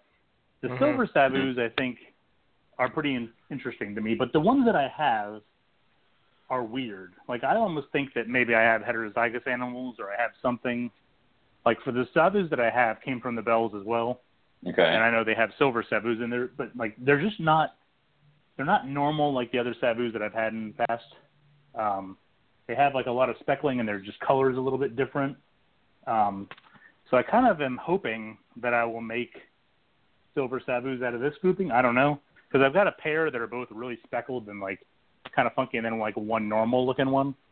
okay. Which I know there's variability in those anyway, but I really like the silver savus. I don't I don't know if I would pay a lot of money for them. Like I feel like I've seen I feel like I remember them being like super cheap a couple years ago and then last time I saw them they're like a grand or something. They're about like, eight hundred bucks a piece now. Yeah. Yeah, I wouldn't spend 800 bucks on them. There's if I was going to spend 800 bucks, I would save a little more and get hypo bredli. That would that's the next thing that I want to figure out how to get. Um, Oh. but you know, I, I don't Okay. I think I'm okay with the natural way that they are. The silvers do intrigue me, but I just don't want to spend a lot of money on it. Okay. So you wait for silvers. Everything else, probably not, unless somebody offered you like a full-grown albino olive. Yeah, and you know, I may change my mind on that, but it's really hard to beat the regular olive, and, and you know, in in reality, like it's just such a cool snake on its own. Mm. And then I also think, you know, if you get this all white snake and it takes a dump in there, it's going to be It, it, Like yeah. it's going to be like a cream brown snake cruising around in there, depending on It- how quickly it- I get to it. Exactly. It's like how uh, my buddy Andrew does monitors and stuff. He's like, no, it's kept correctly, it's brown lizard.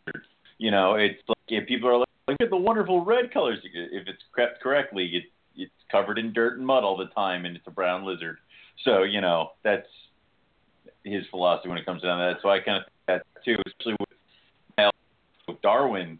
You know, every once in a while he'll slide his way through his own stuff, and now he's got like patches of brown on him or something or else, or yeah, so he gets dirty every once in a while. So yeah, I could see Yeah. that being a little annoying. And I'm and I'm not going to say no to the albino olives ever because I think I think they are cool and I mean it may happen, but it's not something. It's also one of those things that I'm never going to be the guy that's going to sell them for however many thousands of dollars. Right. I just don't put any. I don't really put any effort into selling stuff. I should. Like I go to two shows a year, and then Right.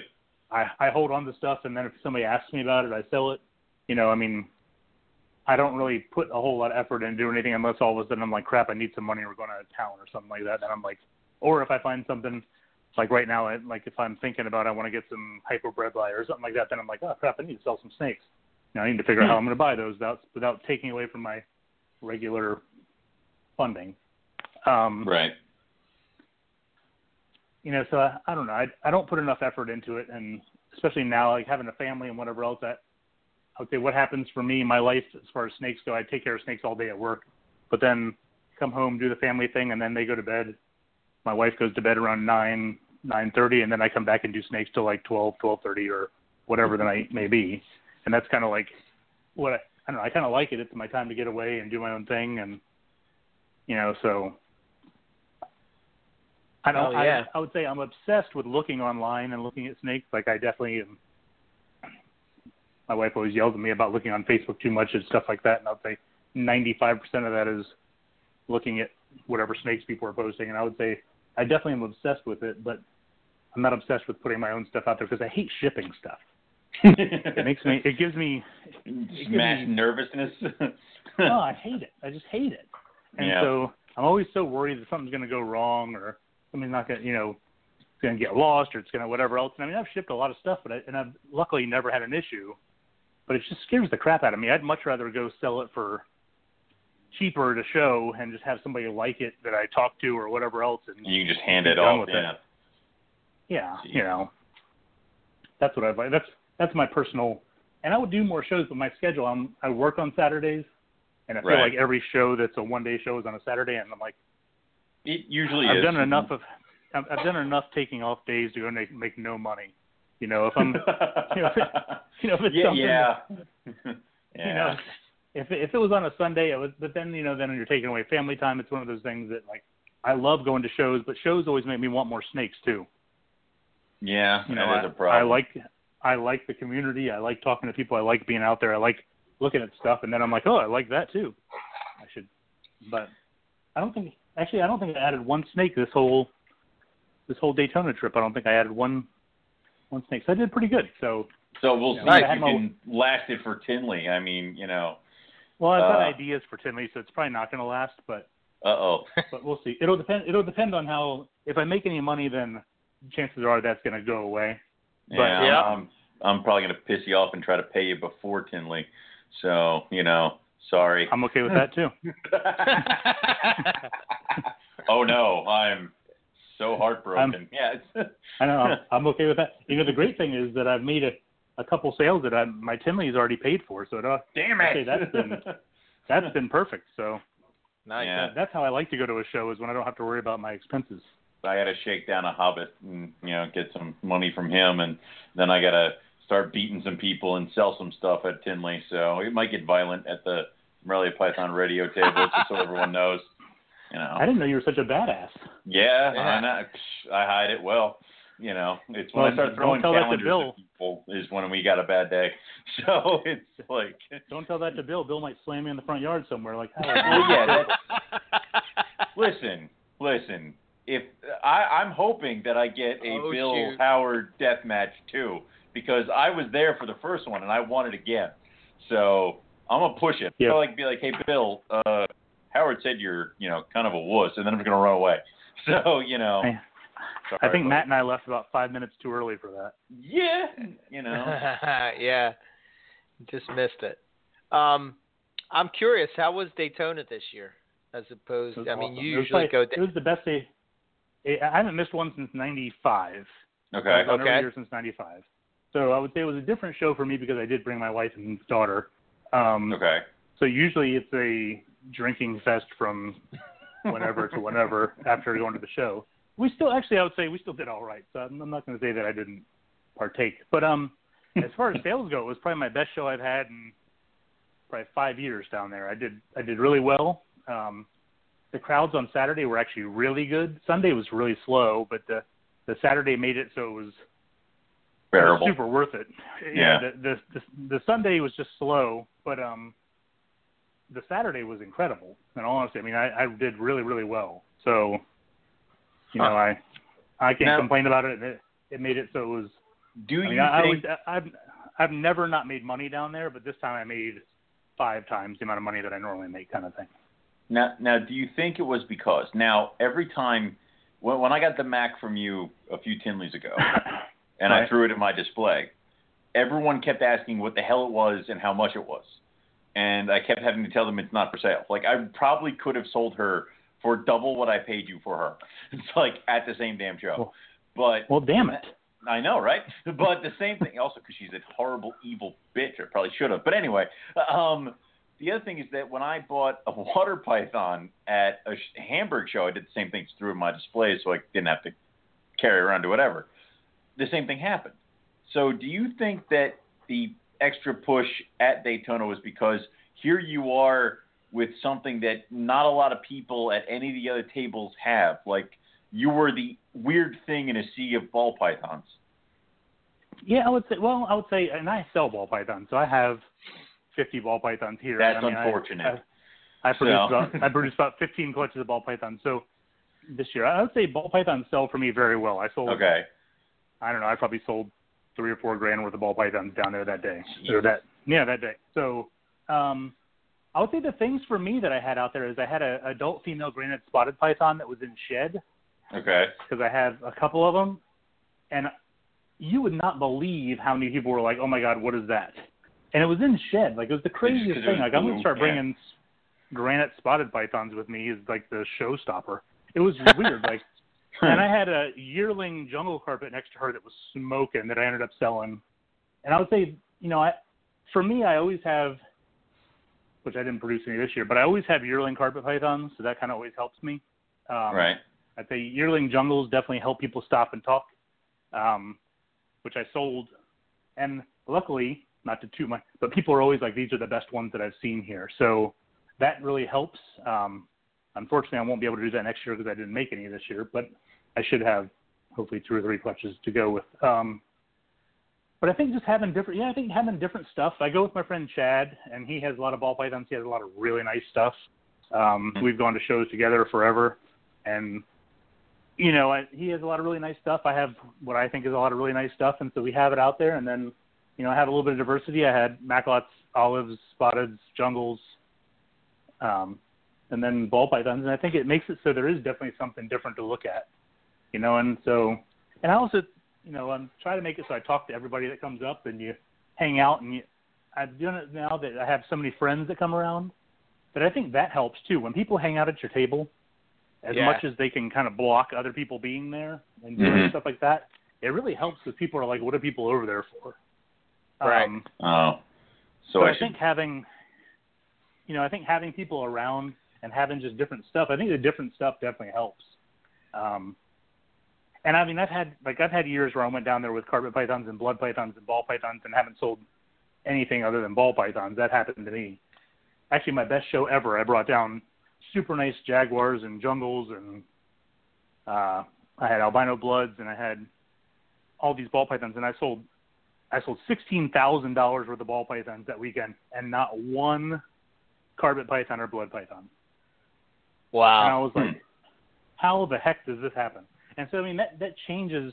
You know, I've only ever had one show like that, and it was the best show I've ever had, and I would love to do that again or regularly or whatever else. But it was like, you know, I had a great show, but it makes it so you know everything's cyclical. Then the next time you go down there, then I'd say last year, I think all I sold was jungle carpets. I brought a whole bunch of yearling jungle carpets down there, and I had ball pythons. I didn't sell any ball pythons, but I sold a whole bunch of jungle carpets. You know, so for me, Yeah, it's I because I my my collection is diverse. So I think it's because I Right. have a lot of stuff, and I think that I think that helps. And then people are always around. So I yeah, that it's helps. almost it's almost like uh you know what's cool this year will not be cool next year only because you know people forget about it and then it becomes it kind of gets lost and then people are like you know only a few people continue to work with it i think Macklots are probably like that ring pythons are like that you know those yeah. those white lips they're like that too you know all these If it, it's it's like how it was at last Tinley Park, everybody was buying blackheads all over the place.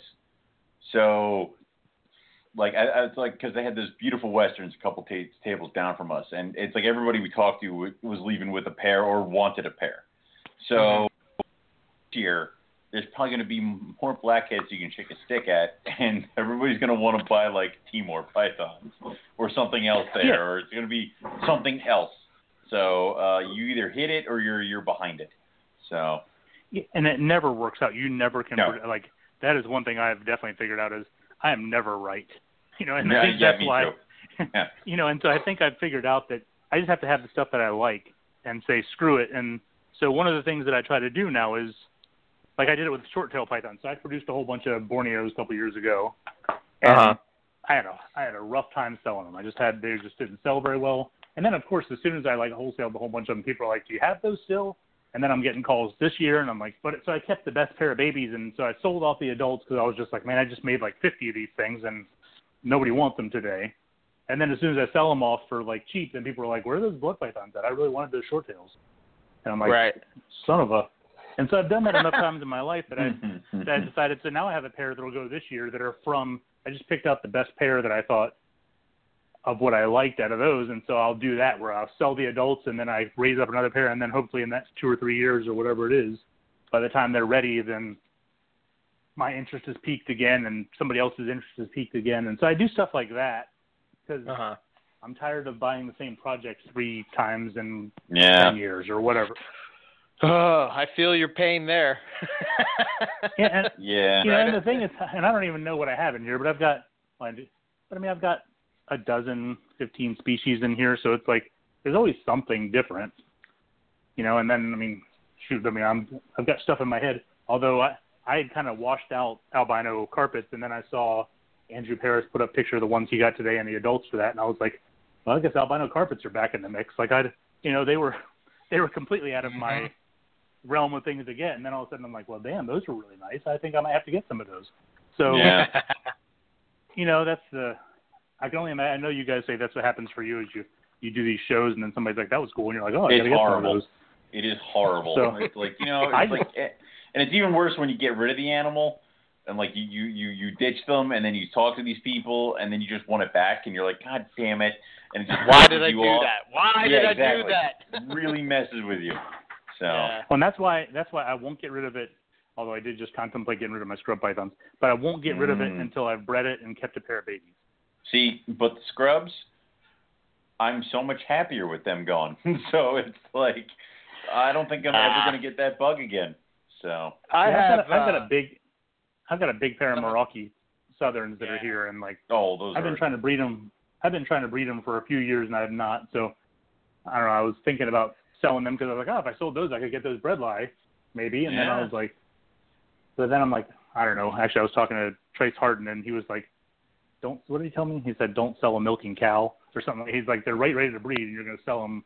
Then the next person's going to breed them the next year.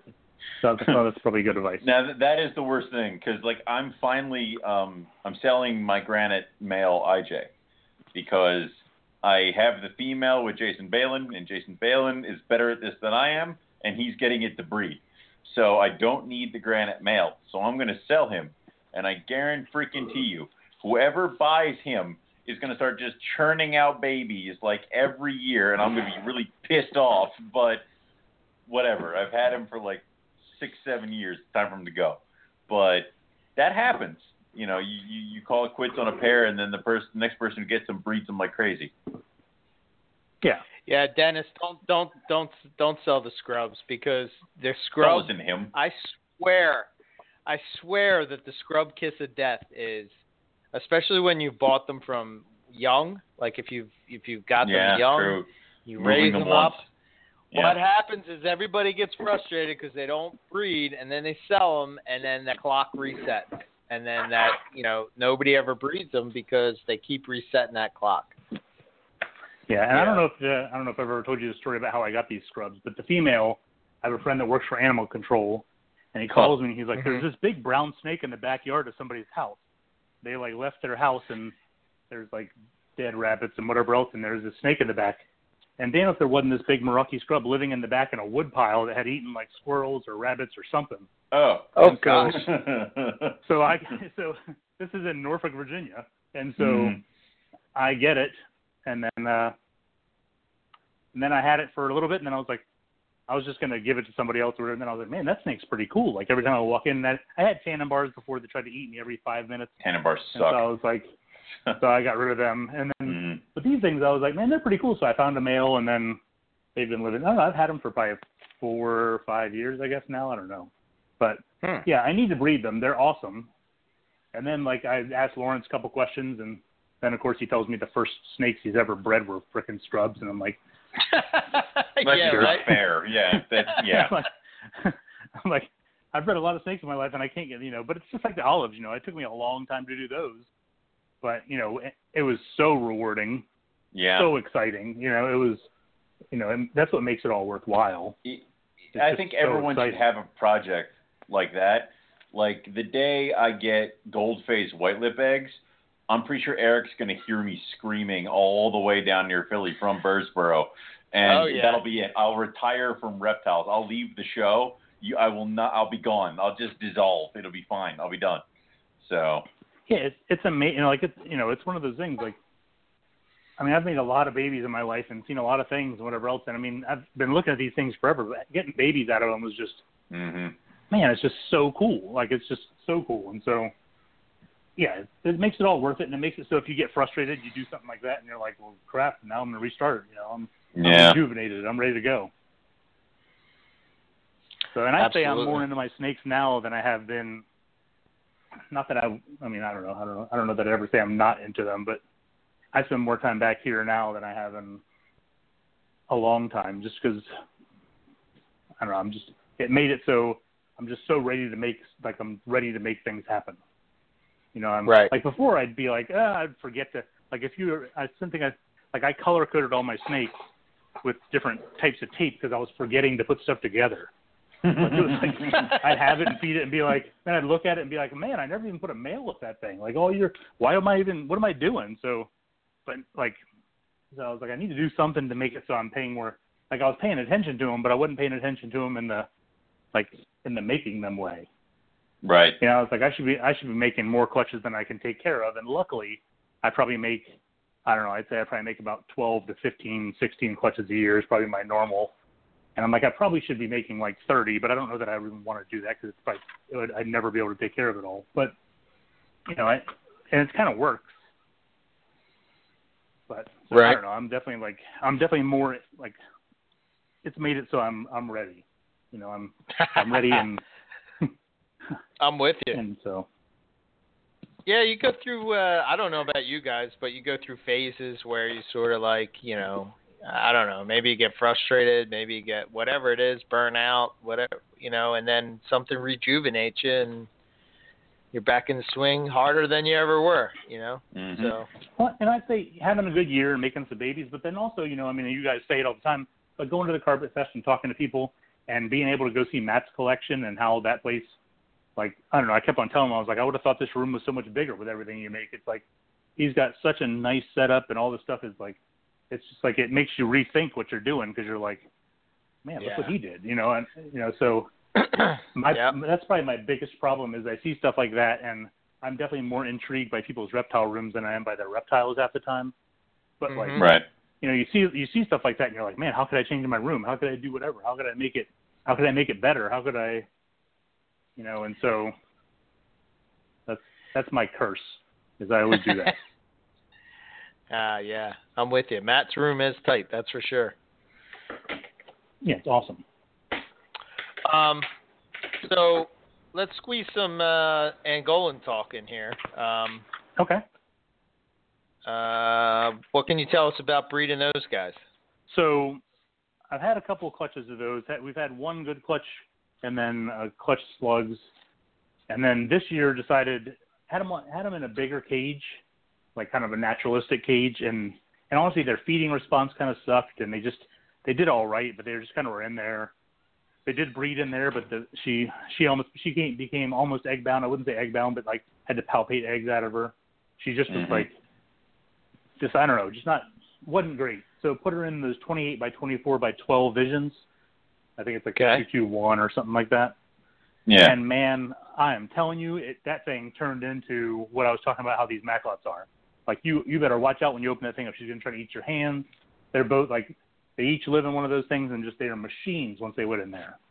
So Huh. put them in there, kept them kept them like same temperatures, like 80 degrees, 78 to 82, something like that, whatever it is, with a little with, with a little hot spot in the back. We did that with heat tape, and just did a a light feeding every month or so, and then just put the food. To, I'd give her like a good large rat like every seven to ten days from late August to December, and Mhm. and honestly, that's the one thing. Like, I didn't even really pay attention. It was one of those things that I, I hadn't even put them together, and I looked over there one day and was like, "Man, that male is like really cruising. Like, I should really put them together." Put Right. them together for like it was I don't know, it was like a week or four days, and then and then he he bred with her like right off the bat, and then he just left her alone, took them apart, and then really like started looking at her and fed her a couple more times, and then looked at her and was like, "Well, she's building." I never actually put him back in there with her again and that's the one thing about cages. Like, so I started thinking about this. Like, I saw that animal moving, and just was like, ah, it must be time. And frickin', she took on like a four day introduction. Um, Huh. Kind of, kind of crazy. It was just the right time, and just put Yeah. the food to her, and then gave her a couple of big meals like every couple of weeks after they bred. And then, so what did I have on them? So, I they bred January 20th. I saw breeding and then May 25th she had eggs. So, um, but you know, they just I would say for them it was kind of like simple was better, and I mean she's a pretty good sized snake. I'd say. I mean, she's bigger than most ball pythons. She, I mean, there's ball pythons that are as big as her, but they're so much different. Like, I don't know, they're just so much different than a ball python. They just move around different and cruise around. And Yeah. these, well, I have a lot of ball pythons that will eat you if you open up the tub too. But man, she is just like always ready, especially right now. Like right now, she is just on point all the time. She would eat every four days if I open it. Every time I open that thing up to clean her, I have to use a little hook to get her head over the side. You know, she's just ready to eat. So I think that was the key for them was it was a little bit cooler than what I had them at before, and Uh-huh. then just had it so they were kind of a steady. They were they were almost at like a, they were a steady temperature for most of the year like that. I mean, there were some some drops in the winter, and then just having a little bit of a hot spot, and then just making sure to pound her with food in the in the fall. And got nine eggs, eight of them hatched. What did they do? The only thing, the weird thing with them was, so they laid eggs on May 25th. Um, the first one to pip was July 28th, Okay. but it took um, till August 8th for all of them to come out of the egg. So Really? it was kind of weird.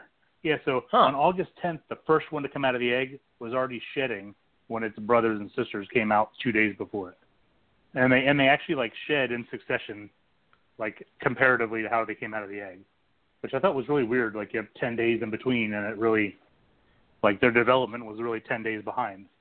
So Right. it's kind of weird, especially Hmm. being all incubated in the same way. And I'd say I did frozen with all of them, and they've been a little bit more. They were a little bit more of a pain to get started than I thought they would be.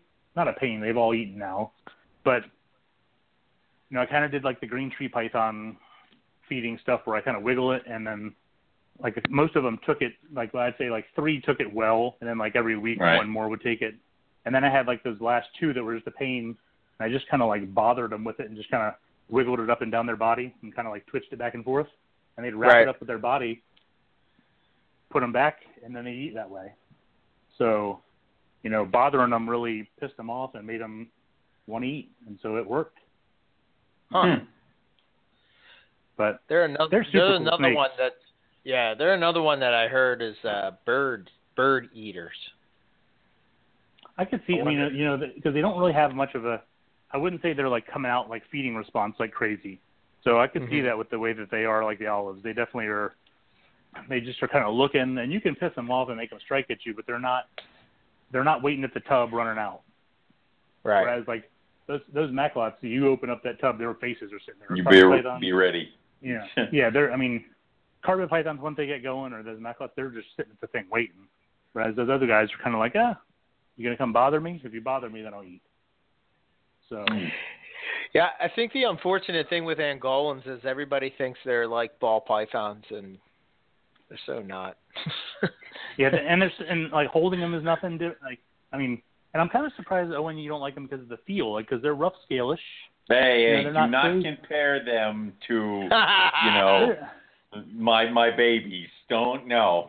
so yeah. and and and and I'd say those animals are on my list too. I don't have them, but those are on my list of things to get as well. But um, they definitely have a lot of. There's a lot of texture to them. There's a lot of difference. They're they're more cylindrical.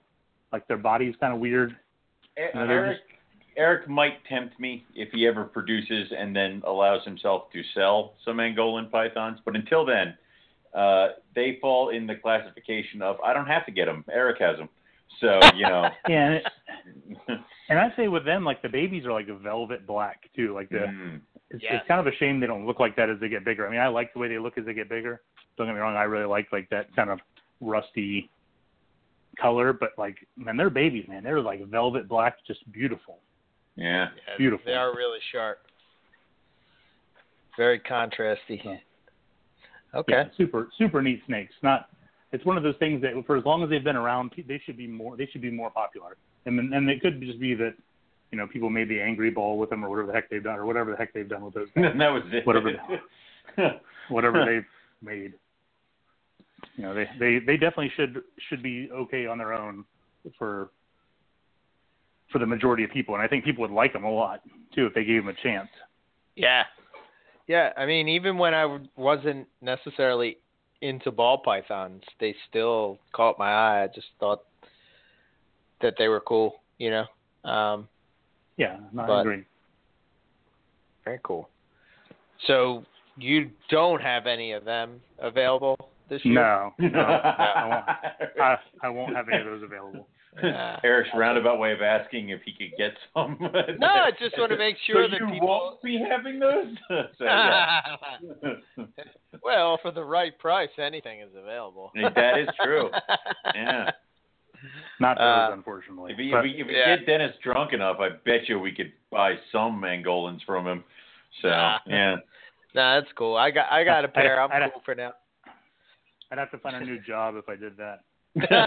Yeah, very cool.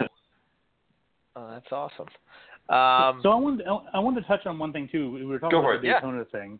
So I just was thinking about I, in my head I was thinking about that. And so I think one of the things is everybody and if you go to Daytona if you've been there in the last 10 15 years, it's definitely a different show. Like it's not as busy, it's not as packed, it's not as whatever else. But I think a lot of that is because everybody says it's not as busy, it's not as packed, it's not whatever else.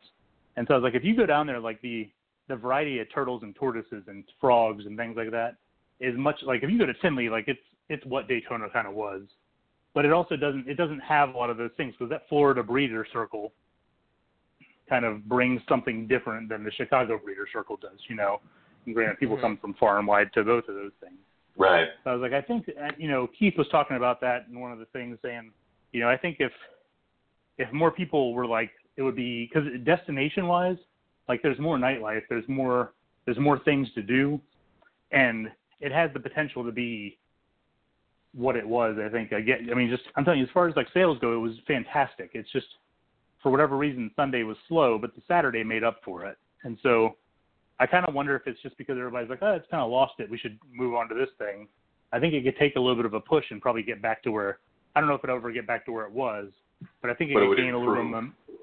Of, improve. mom- yeah, Yeah. could get a little bit of momentum because who doesn't want to go hang out on the beach? You know, we've done many a thing where, say, my buddy Chad and myself will get a cabana and we'll have parties till two or three in the morning every night outside. You know, we're just, and it's like everybody that walks by ends up kind of humming and hanging out. It's just a, it's a great place to go hang out and and do stuff. And I just have so many, you know, you have the Tom Kyogans, you have the Matt Jablonskis, you have a lot of those people that have been around forever that breed blackheads and breed all Right. kinds of different stuff that, you know, there's a lot down there that you that you don't always get to see everywhere else. I think it just has taken a little bit of a turn differently, and I think it, it definitely has changed.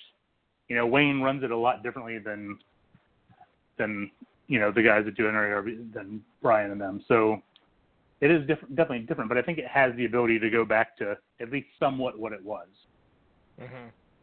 It's definitely worth the trip. That's what I would say. For me, it's like if I had to choose, I would actually do Daytona over Tinley personally.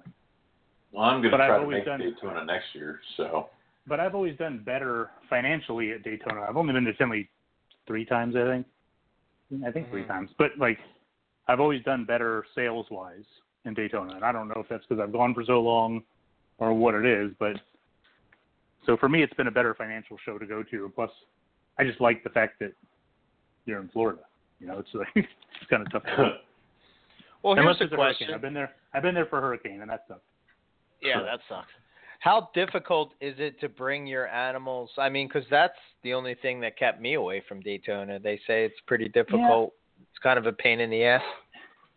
I'd say it's a pain in the ass, but it's not that difficult. So all you do is like Wayne gives you a packet and you fill out a thing and it tells you you have to pay fifty dollars you have to basically write down like your GPS coordinates of your house, like if you have a, where your vet is, your address, and then a listing of the animals you're going to bring. You send Mhm. that in. In about two months, they send you back a permit. And now he's got it really easy. When you go down there, there's an Excel spreadsheet. You write down all the animals you have, and you Mhm. make a copy of that and the permit. You give it to him when you get your badges, and then you go into the show.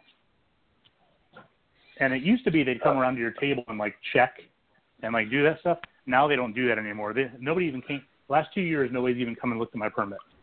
So you just turned Wow. it in. I think they were- they're walking around.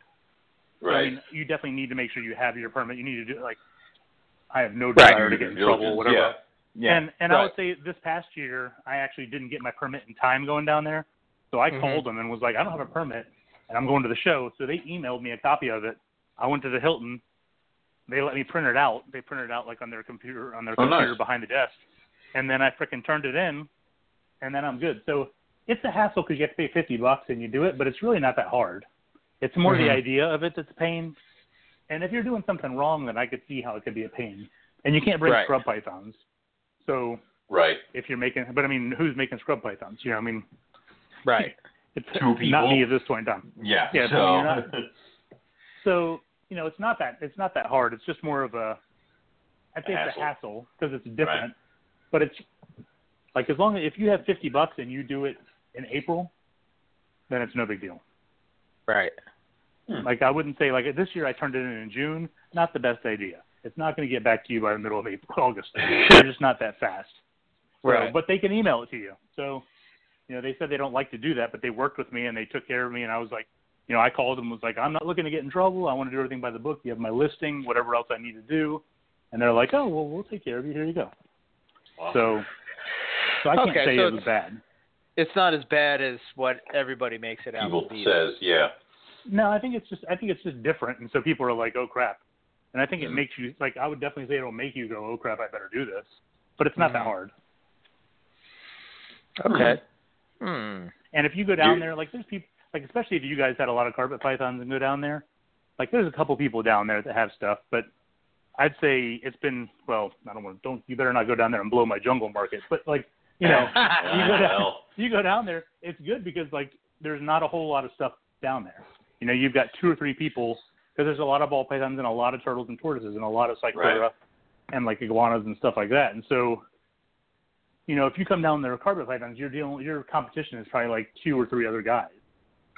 You know, and so you're just looking at different stuff. It's not, you know, it makes it so you have the ability to do pretty well.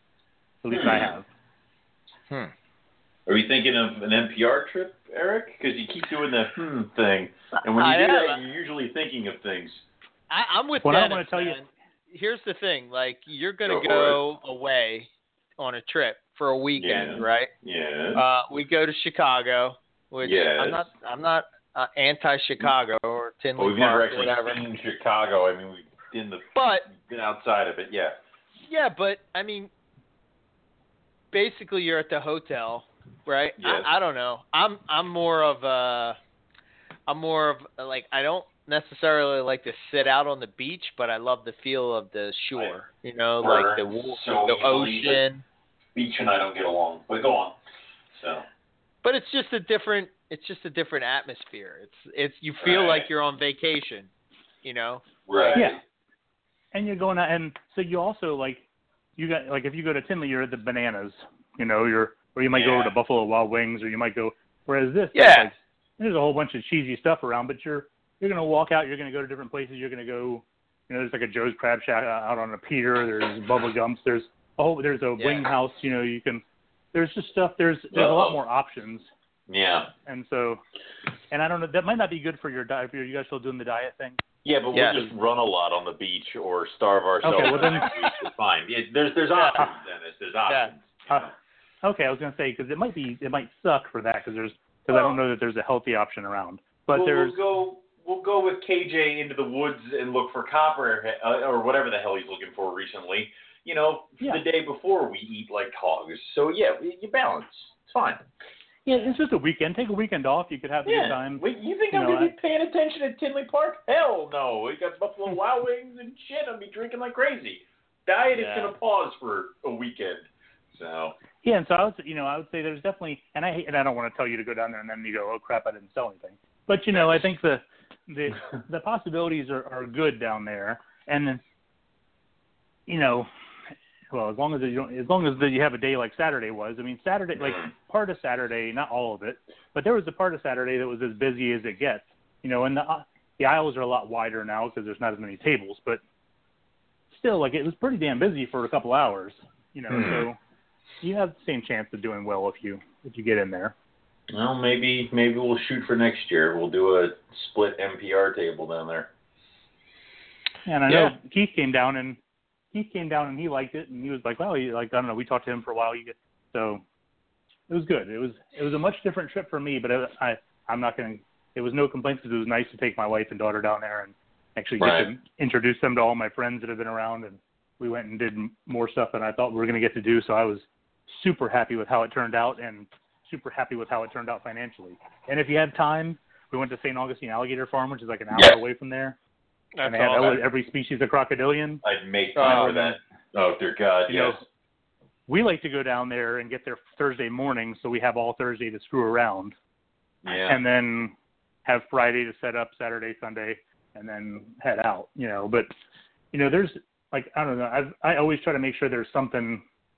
Like we've gone to a couple different zoos down there, which is kind of my thing, I guess. So you know, there's always something to do. And I've also had it where you go down there and just drink all day Thursday. I've done that too. That's well, pretty that- that- yeah, that'll happen. so, um, hmm. All right, Eric, we're gonna have to explore this because, uh, yeah, I wouldn't mind going down there. yeah. I could probably talk my wife, and uh, I'm sure Matt. We could probably talk him to it. And You always talk Matt into things. We'll just I talk always to him talked during Matt into it. Yeah.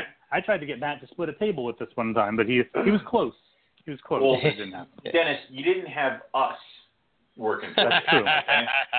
That's true. Let us work with Matt Minatola. You just sit back. We got this. Don't worry. We'll talk okay, well, to, no, uh, take. yeah, we'll talk to him on the way out to Tinley. That'll be the the topic car. of conversation. Yeah. Buddy will probably throw in there too, even though he has no horse in this race. But why not? So Exactly. yeah, cool. awesome. All right. Yeah. So, all right. So you're going to be at Tinley Park. Um, Yes. how do people get in touch with you? Do you know where you're going to be at, or what?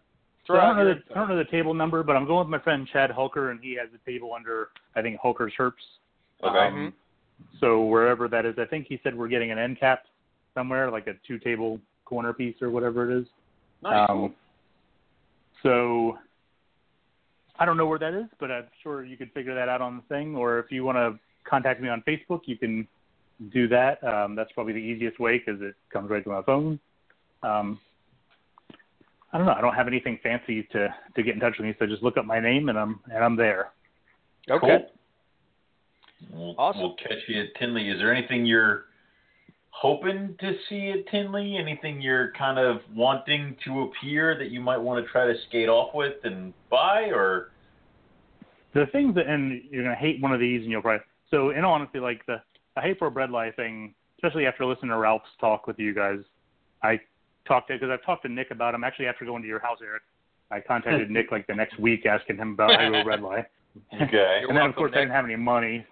Yeah so then i didn't have any money so then i was like i gotta figure something out. But Right. and then after the the ralph thing i was like i was just looking at my options so if i have a good show that will definitely be something that i will look into and um you know i have a a couple ball pythons that I need to that I need to add just to make things that I am thinking about. Um, Mhm. So, but that'll all depend. It all depends on. I've got a couple of things I want to do. Like I I really want to add on to this room and make my snake room bigger. I don't know if I really need to make my snake room bigger, but if we can do some renovation stuff. So my goal is to do one house project and get one snake. As long as I can make enough money to do that, the trade-off. yeah. my Then you're good. one one Yeah, for that's- me, one for right. you. Yeah.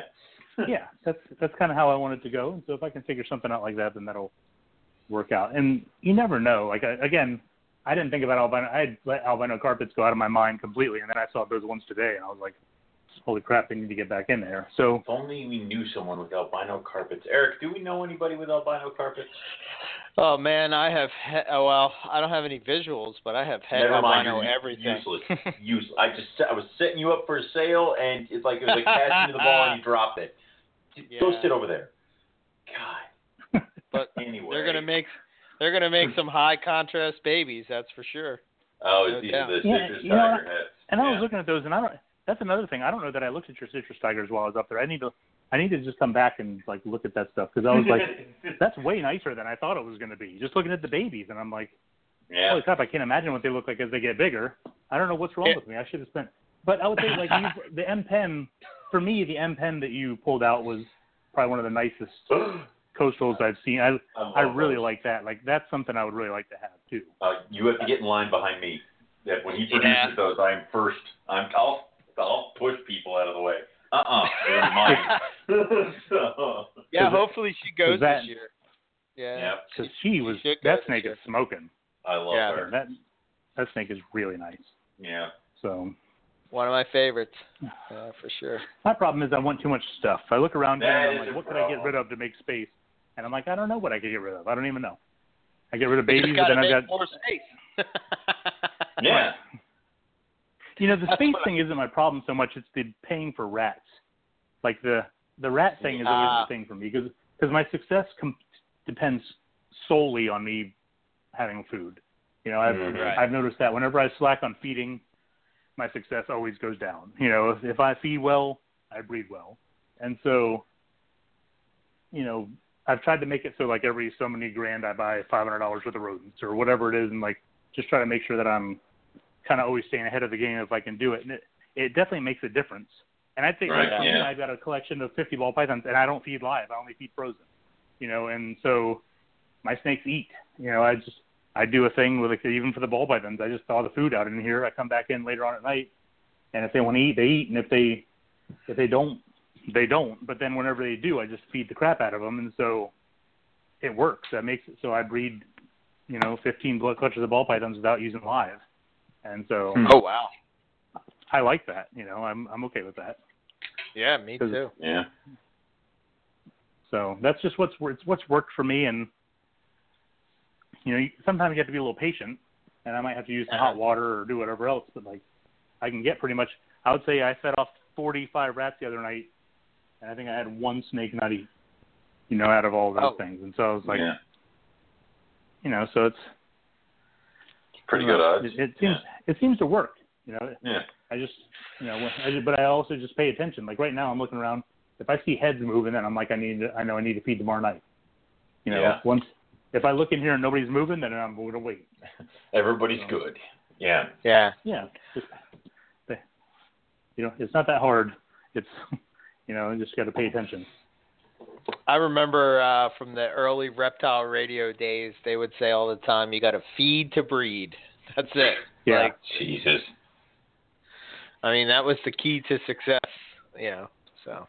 It is. I mean, Right. it is. I wouldn't say I wouldn't say it's the only key, but I'd say it definitely is. Like I can see a It's huge difference in the years. Yeah. Yeah.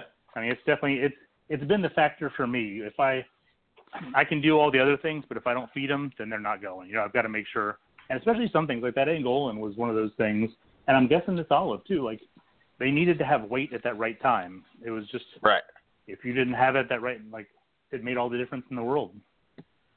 Hmm. So I'm trying Cool. out with these green tree pythons that are now looking. That's going to be my next. This green tree Next pythons. Hurdle. Well, yeah, those are these scrub pythons. If I can do those this year, then I'm good to go. Nice. I get I get have two clutches this year, and those would be the only two, and I'd be good to go. You'd be happy. Awesome. Okay. Yeah, Well, we're wishing you the best of luck, man. I'm going to be uh, paying attention and see if you have luck with the uh, either one of them, actually. So. Uh, yeah. Well, you'll Cool. you'll know. You'll know. You, Don't worry, I like won't, I Owen won't stay said, quiet. Yeah. Just, Yeah. just like Owen said, you'll hear him. You'll hear me, or you'll see. Yeah, Okay. exactly. See? That works. There'll, there'll be a flare going up or something like that. You'll Yeah, we'll, we'll know. It'll be the, Nice. you know, the birth announcements on Facebook. So yeah, we're good. So, Yeah. Awesome. Cool. All right. Well, uh, I guess we'll wrap it up. Uh, thanks, man, for coming on. Uh, had a ton of info and uh, appreciate Okay. uh, sharing with us. And we'll see you We'll at catch Tinley Park. Tinley, yeah. Yeah. Thanks so much for having me. Absolutely, Awesome. man. Awesome. All right. Have a You good night, have a good man. night. You too. Okay. Bye. All right. Let's wrap this baby up. Uh, you still there, Owen? Yeah, I'm right here. Oh, it You're sounded, talking. I'm just it waiting. sounded it sounded Listen, extra no, no, no, quiet. No, no, no, no, no. Sorry. We're not doing this because you you get mad if I make noise, and now you're getting pissed off if I'm silent. Will you decide I just get what mad- you want? Will I just figure get mad if out you what bang you want, on and I will keys. do it. you bang on keys. That's the only thing I'm not banging on key. I'm not doing I know. You're super quiet. I apologize. Uh, Thank you. Very All good.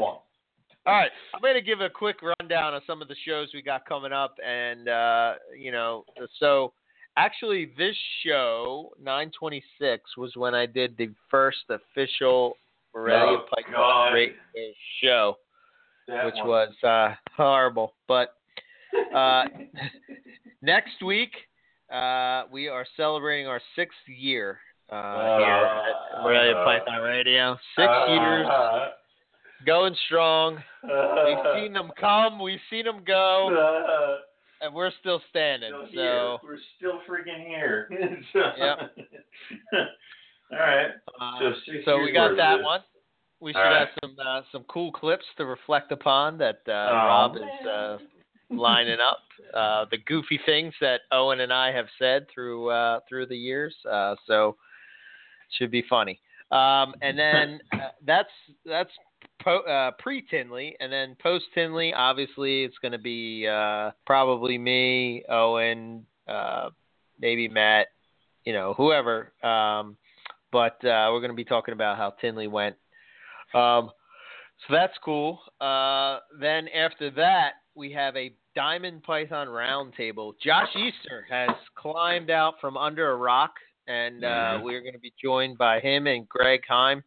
We're going to be talking Diamond Python, so I'm pretty excited about that. We got Colin Seffert uh, from Brew City Reptiles coming on, uh, Justin Julander with the Chondro book. Um, Casper is coming Get back. the Viking. The Viking. My Viking. Yeah. He's going to be talking Alright. about uh, Bolins and Poplins and all the stuff that he's got going on. And Nice. then, um, let's see, who else do we have lined up? Um, I just, let me just verify if I got uh, confirmation. Confirmation Um, from some of these. Yeah. Um, but uh, we got Ryan Sullivan from the Ivory Connection uh, to come in and talk uh, retics with us. Um, and somewhere in that area, we're going to do our breeding carpet pythons and python show that we do every year. Um, it seems that there's a post going on over on the carpet python discussions. It's talking about. Uh, you know, it's like a breeding carpet python thread or whatever. So right. obviously, I guess people don't realize that we have an archive and they can go Oh back God to the show. it. Six So Six we'll just do a new one every year. Archive. Six years, So- and you know what? I'm pretty sure we've covered how to breed carpet pythons more than once on Yes. Morelia Python Radio. I'm pretty sure we have. So I think what we're going to do in that episode is we're going to talk about what we do to breed carpets, but more importantly, I want to talk about how we're going to breed some of these etc. species that Owen and I have and uh, whatnot. So I like that. Yeah. and and then a couple more uh, shows, and then it's the holiday show, and then we're done for the year. Holy Uh, crap! We're almost done with the season. Yeah, so it's we get uh, our sweet relief of two weeks off. yeah, right. Yeah. So some cool stuff lined up, um, and there you go. So uh, as far as us, uh, check out MoreliaPythonRadio.com. You can follow us on Facebook, on Twitter. Um, you know, um, you can see what we have going on as far as uh, you know episodes and stuff on our Facebook page. We also have a group uh, page where I'm posting pictures and whatnot through the show. We also have the chat, all those things going on. Um, if you have any questions or comments, you can drop us an email at info at Morelia Python Radio. Um, you can listen to the show at any time, iTunes, Stitcher, any podcast app that you use. Um, and we have the 2018 Morelia Python Radio calendars. Uh, so if you're interested in one, get in touch with me and I will hook it up. I will have them available at Tinley Park. Uh, so if you're coming out there, stop by the table, chat some carpet with carpets with us, and then uh, pick up a calendar. It'll be cool. So if you if any of the winners are going to be out at Tinley Park, which I think I have a pretty good idea who's going to be there, uh, I'll be bringing your calendar out for you there.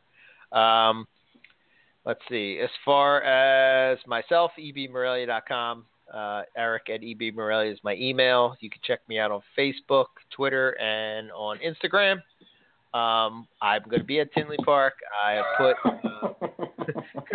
uh, multiple. Thank uh, God you cleared that up. Um, go on. People could get confused. All right. Uh, I have multiple things that are for sale. Most of it is all het albino stuff. I got some real nice jag, jungle jags, het albino, citrus tigers, het albino, all kinds of stuff. I'm thinking I'm probably going to bring my citrus tiger female, my prize girl. I just, I just think it'll be uh, much better for people to see what those citrus Sure. tigers turn into, uh, Yeah. because she's an amazing snake. So. Uh, I'm probably going to bring bring in her. Uh, so stop on by the table. I, I think I think I'm going to bring a stonewashed bredli too. Uh, I think that's what I'm going to do. What? Gonna be your boy? Is it gonna be your boy? Yeah, maybe. I don't know. Okay. Whichever looks Um, better. I'm just just asking because if he goes missing, you should look anywhere else but Owen. Right. So, yeah. yeah. So, uh, so yeah, I mean, if you're uh, want to talk carpets, if you have questions about carpets, we'll be at Carpet Row. Uh, so you can Yeah. stop on by and uh, chat with us, and we'll be more than happy to uh, to talk carpet pythons or any pythons for that matter. Uh, Owen, he'll he'll cover the boa side of it, and I got the python you side of it. son of a bitch. Uh, Uh, check out Reptilinks, reptilinks.com uh, for uh, some, uh, you know, uh, different things that they got going on um, as far as uh, feeding. Uh, I just I just bought um, some quail and I bought some African soft furs um, wow. from those guys. Um, just looking for something different, something to Yeah. uh, to feed that's different, and um, you know, sometimes for those picky feeders, uh, those things work. I I got those for for the uh, the Macklots, the quail. Ah. So Okay. that's all I got. Cool. Uh, what I got is you can go to rogue-reptiles.com, check out all of the babies and animals we have up there. Uh, I'm working on the breeding journal for this coming 2018 season. Those pairs are set. I'm just waiting on getting pictures and posting them up, but they will be posted up probably after we get back from Tinley Park. Uh, we will be at Tinley Park with a bunch of stuff. I'm bringing all my guys, which is caramels, caramel jags, pos super caramels, as well as uh, some reds, uh, red jags, red tigers, and some tri-stripes, as well as I'll be bringing a few other things uh, that Amanda's going to give to me. So I'll be having a lot. I'm also going to have a few adult animals for sale too. So come check it out. Uh, we'll be there. I'm also going to have Rogue Reptile T-shirts, so you guys can get those there too. Uh, yeah. So we hope to see everybody there. We hope to see everybody at the show, hang out, and of course, uh, after the show, we'll probably be bouncing around with food and drink and all that fun stuff. So we'd love to have you guys come out and hang out with us there too. Uh, so yeah, that's all I got. That's all we have. So what we'll say is good night. Thanks to all. Thanks everybody for listening. We're gonna catch you all back here next week for some more Morelia Python Radio. Good night.